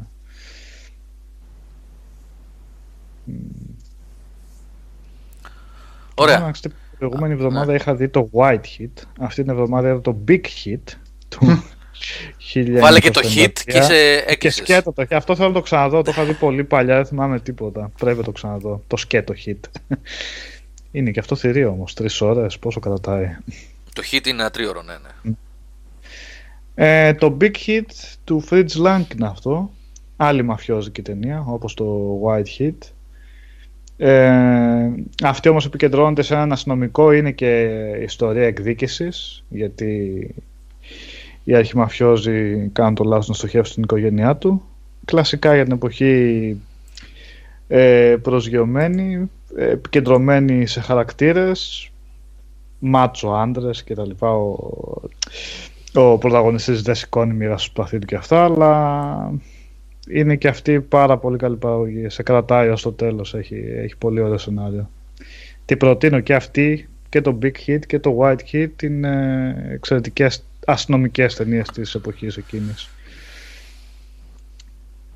Ε, από σύγχρονα, από καινούργια μάλλον είδα το The Monster του 2016 που για κάποιο λόγο αυτό είχα μεγάλη δυσκολία να το βρω γενικά.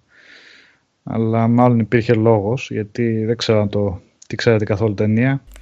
Όχι. είναι για μια γυναίκα που είναι αλκοολικιά και την κόρη της που ξεμένει το αυτοκίνητο στο δρόμο και τους επιτίθεται ένα τέρας. Ε, αλλά δεν τη προσπαθεί τόσο πολύ να είναι ολιγορικό ότι η μάνα δήθεν ε, παλεύει με τον εαυτό της για το αλκοόλ και να και το τέρας οπότε παλεύει, εξωτερικεύεται αυτή πάλι και στο τέρας κάπως έτσι που μπερδεύονται πολύ μεταξύ τους αυτά τα δύο και υπάρχουν πολλές χαζές σκηνές προκειμένου να ε, ισχυροποιηθεί αυτό το μήνυμα που προσπαθεί να, να περάσει. Και θα ήταν πολύ καλύτερα θα ήταν βασικά πιο άνετο να τη δει κανείς άμα έχει γυριστεί ως μία απλή ταινία με ένα τέρας χωρίς να προσπαθεί να πει κάτι παραπάνω. Ωραία. Αυτά. Αυτά από μένα. Και από αύριο το βράδυ στον Αντένα ο Ιησούς από τη Ναζαρέτη. Όπως είπαμε. Παράδοση, παράδοση. ναι. Αν και Το- βγήκανε, βγήκανε, μ, βγήκε σε Blu-ray αυτό βέβαια δεν ξέρω πώς, τι α- ποιότητα θα έχει γιατί ήταν γυρισμένο με τηλεοπτικές κάμερες. Ήταν τηλεοπτική παραγωγή αυτό. Είναι τηλεοπτική παραγωγή. Ποιο λες; το Jesus of Nazareth. Έτσι. Ε, και δεν ξέρω τι, τι upscale έχουν κάνει και πώς, τι απόδοση μπορούν να δώσουν σε 1080. Ε, πώς μπορεί να φανεί δηλαδή αυτό το, αυτή η σειρά σε υψηλή ανάλυση και πώς μπορεί να παιχτεί. Α, τέλος πάντων. Πάντως έχει βγει και, και έτσι και DVD και τα λοιπά. Αν δεν θέλετε να περιμένετε τον αντένα. λοιπόν, καμία μικρή σειρά για το Πάσχα τι εννοείς, μικρή σειρά σχετικά Το- με το Πάσχα ή γενικότερα; Το Evil Dead. Σπινάκι. το Peaky Blinders, το είπε ο Κώστας Φίλιππεν. Εξα, ε, έξι επεισόδια, τι θέλει μείνει η σειρά, δηλαδή να τελειώνει στα 10 επεισόδια, ξέρω εγώ, στα 6. Ε, αυτό είναι καμιά 15, 20 επεισόδια είναι. Πολύ μικρή δηλαδή. Με το, το Shape of Water έχει διχάσει πολύ το κοινό βλέπω. Γενικά βάζω στο chat όποτε βλέπω να αναφέρεται ταινία όλοι με τα χειρότερα δηλαδή. Ναι, μα- πάλι μ' άρεσε πολύ. Πινακίδες Μιζούρι λέει ή Hell or High Water. Τι να βάλω πρώτα; Πινάκι. Ποια είναι. εμ, και οι δύο είναι πολύ καλές.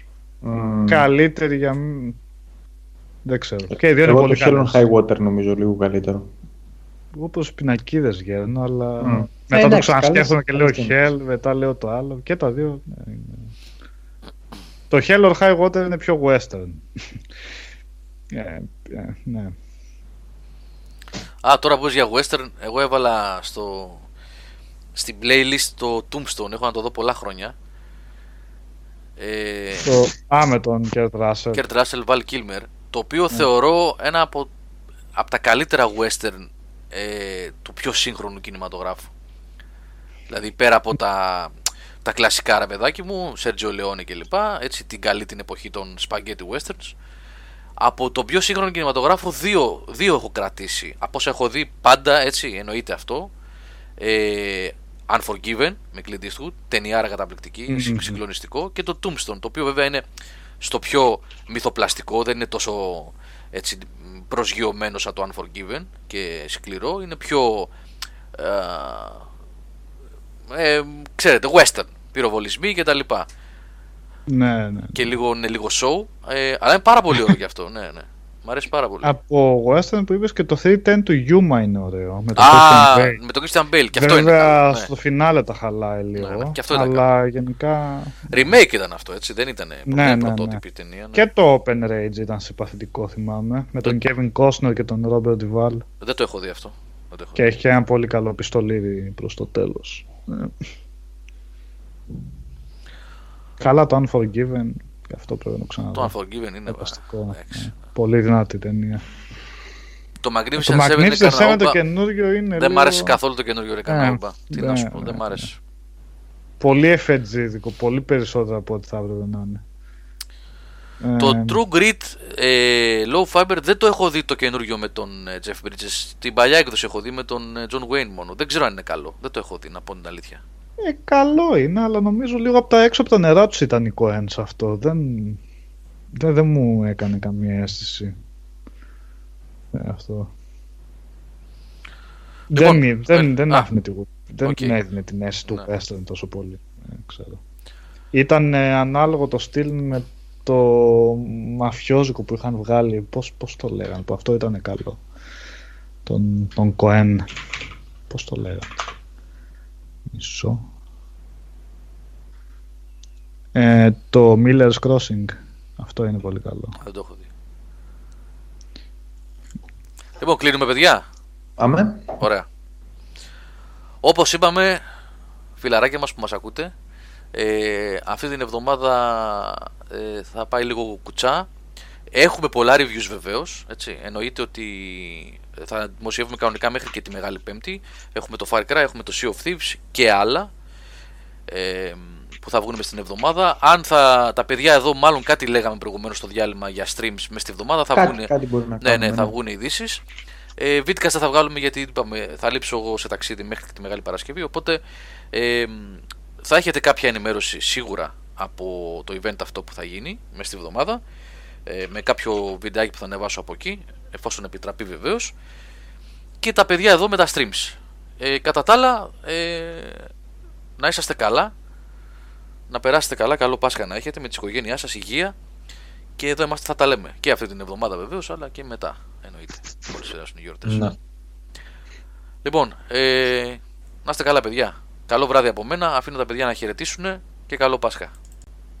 Καλό βράδυ. Και αν τα παιδιά, Καλό βράδυ, Πάσχα, παιδιά. ελπίζω να πούμε Καλό κι άλλη Πάσχα, μια να φορά. προσέχετε στους δρόμους, Μμ, το σημαντικότερο, Σωστός. γιατί είναι η κάθοδος στα χωριά τώρα. αυτό, αυτό, αυτό. Τους δρόμους να προσέχετε. Λοιπόν, να είστε καλά. Bye. Φιλιά.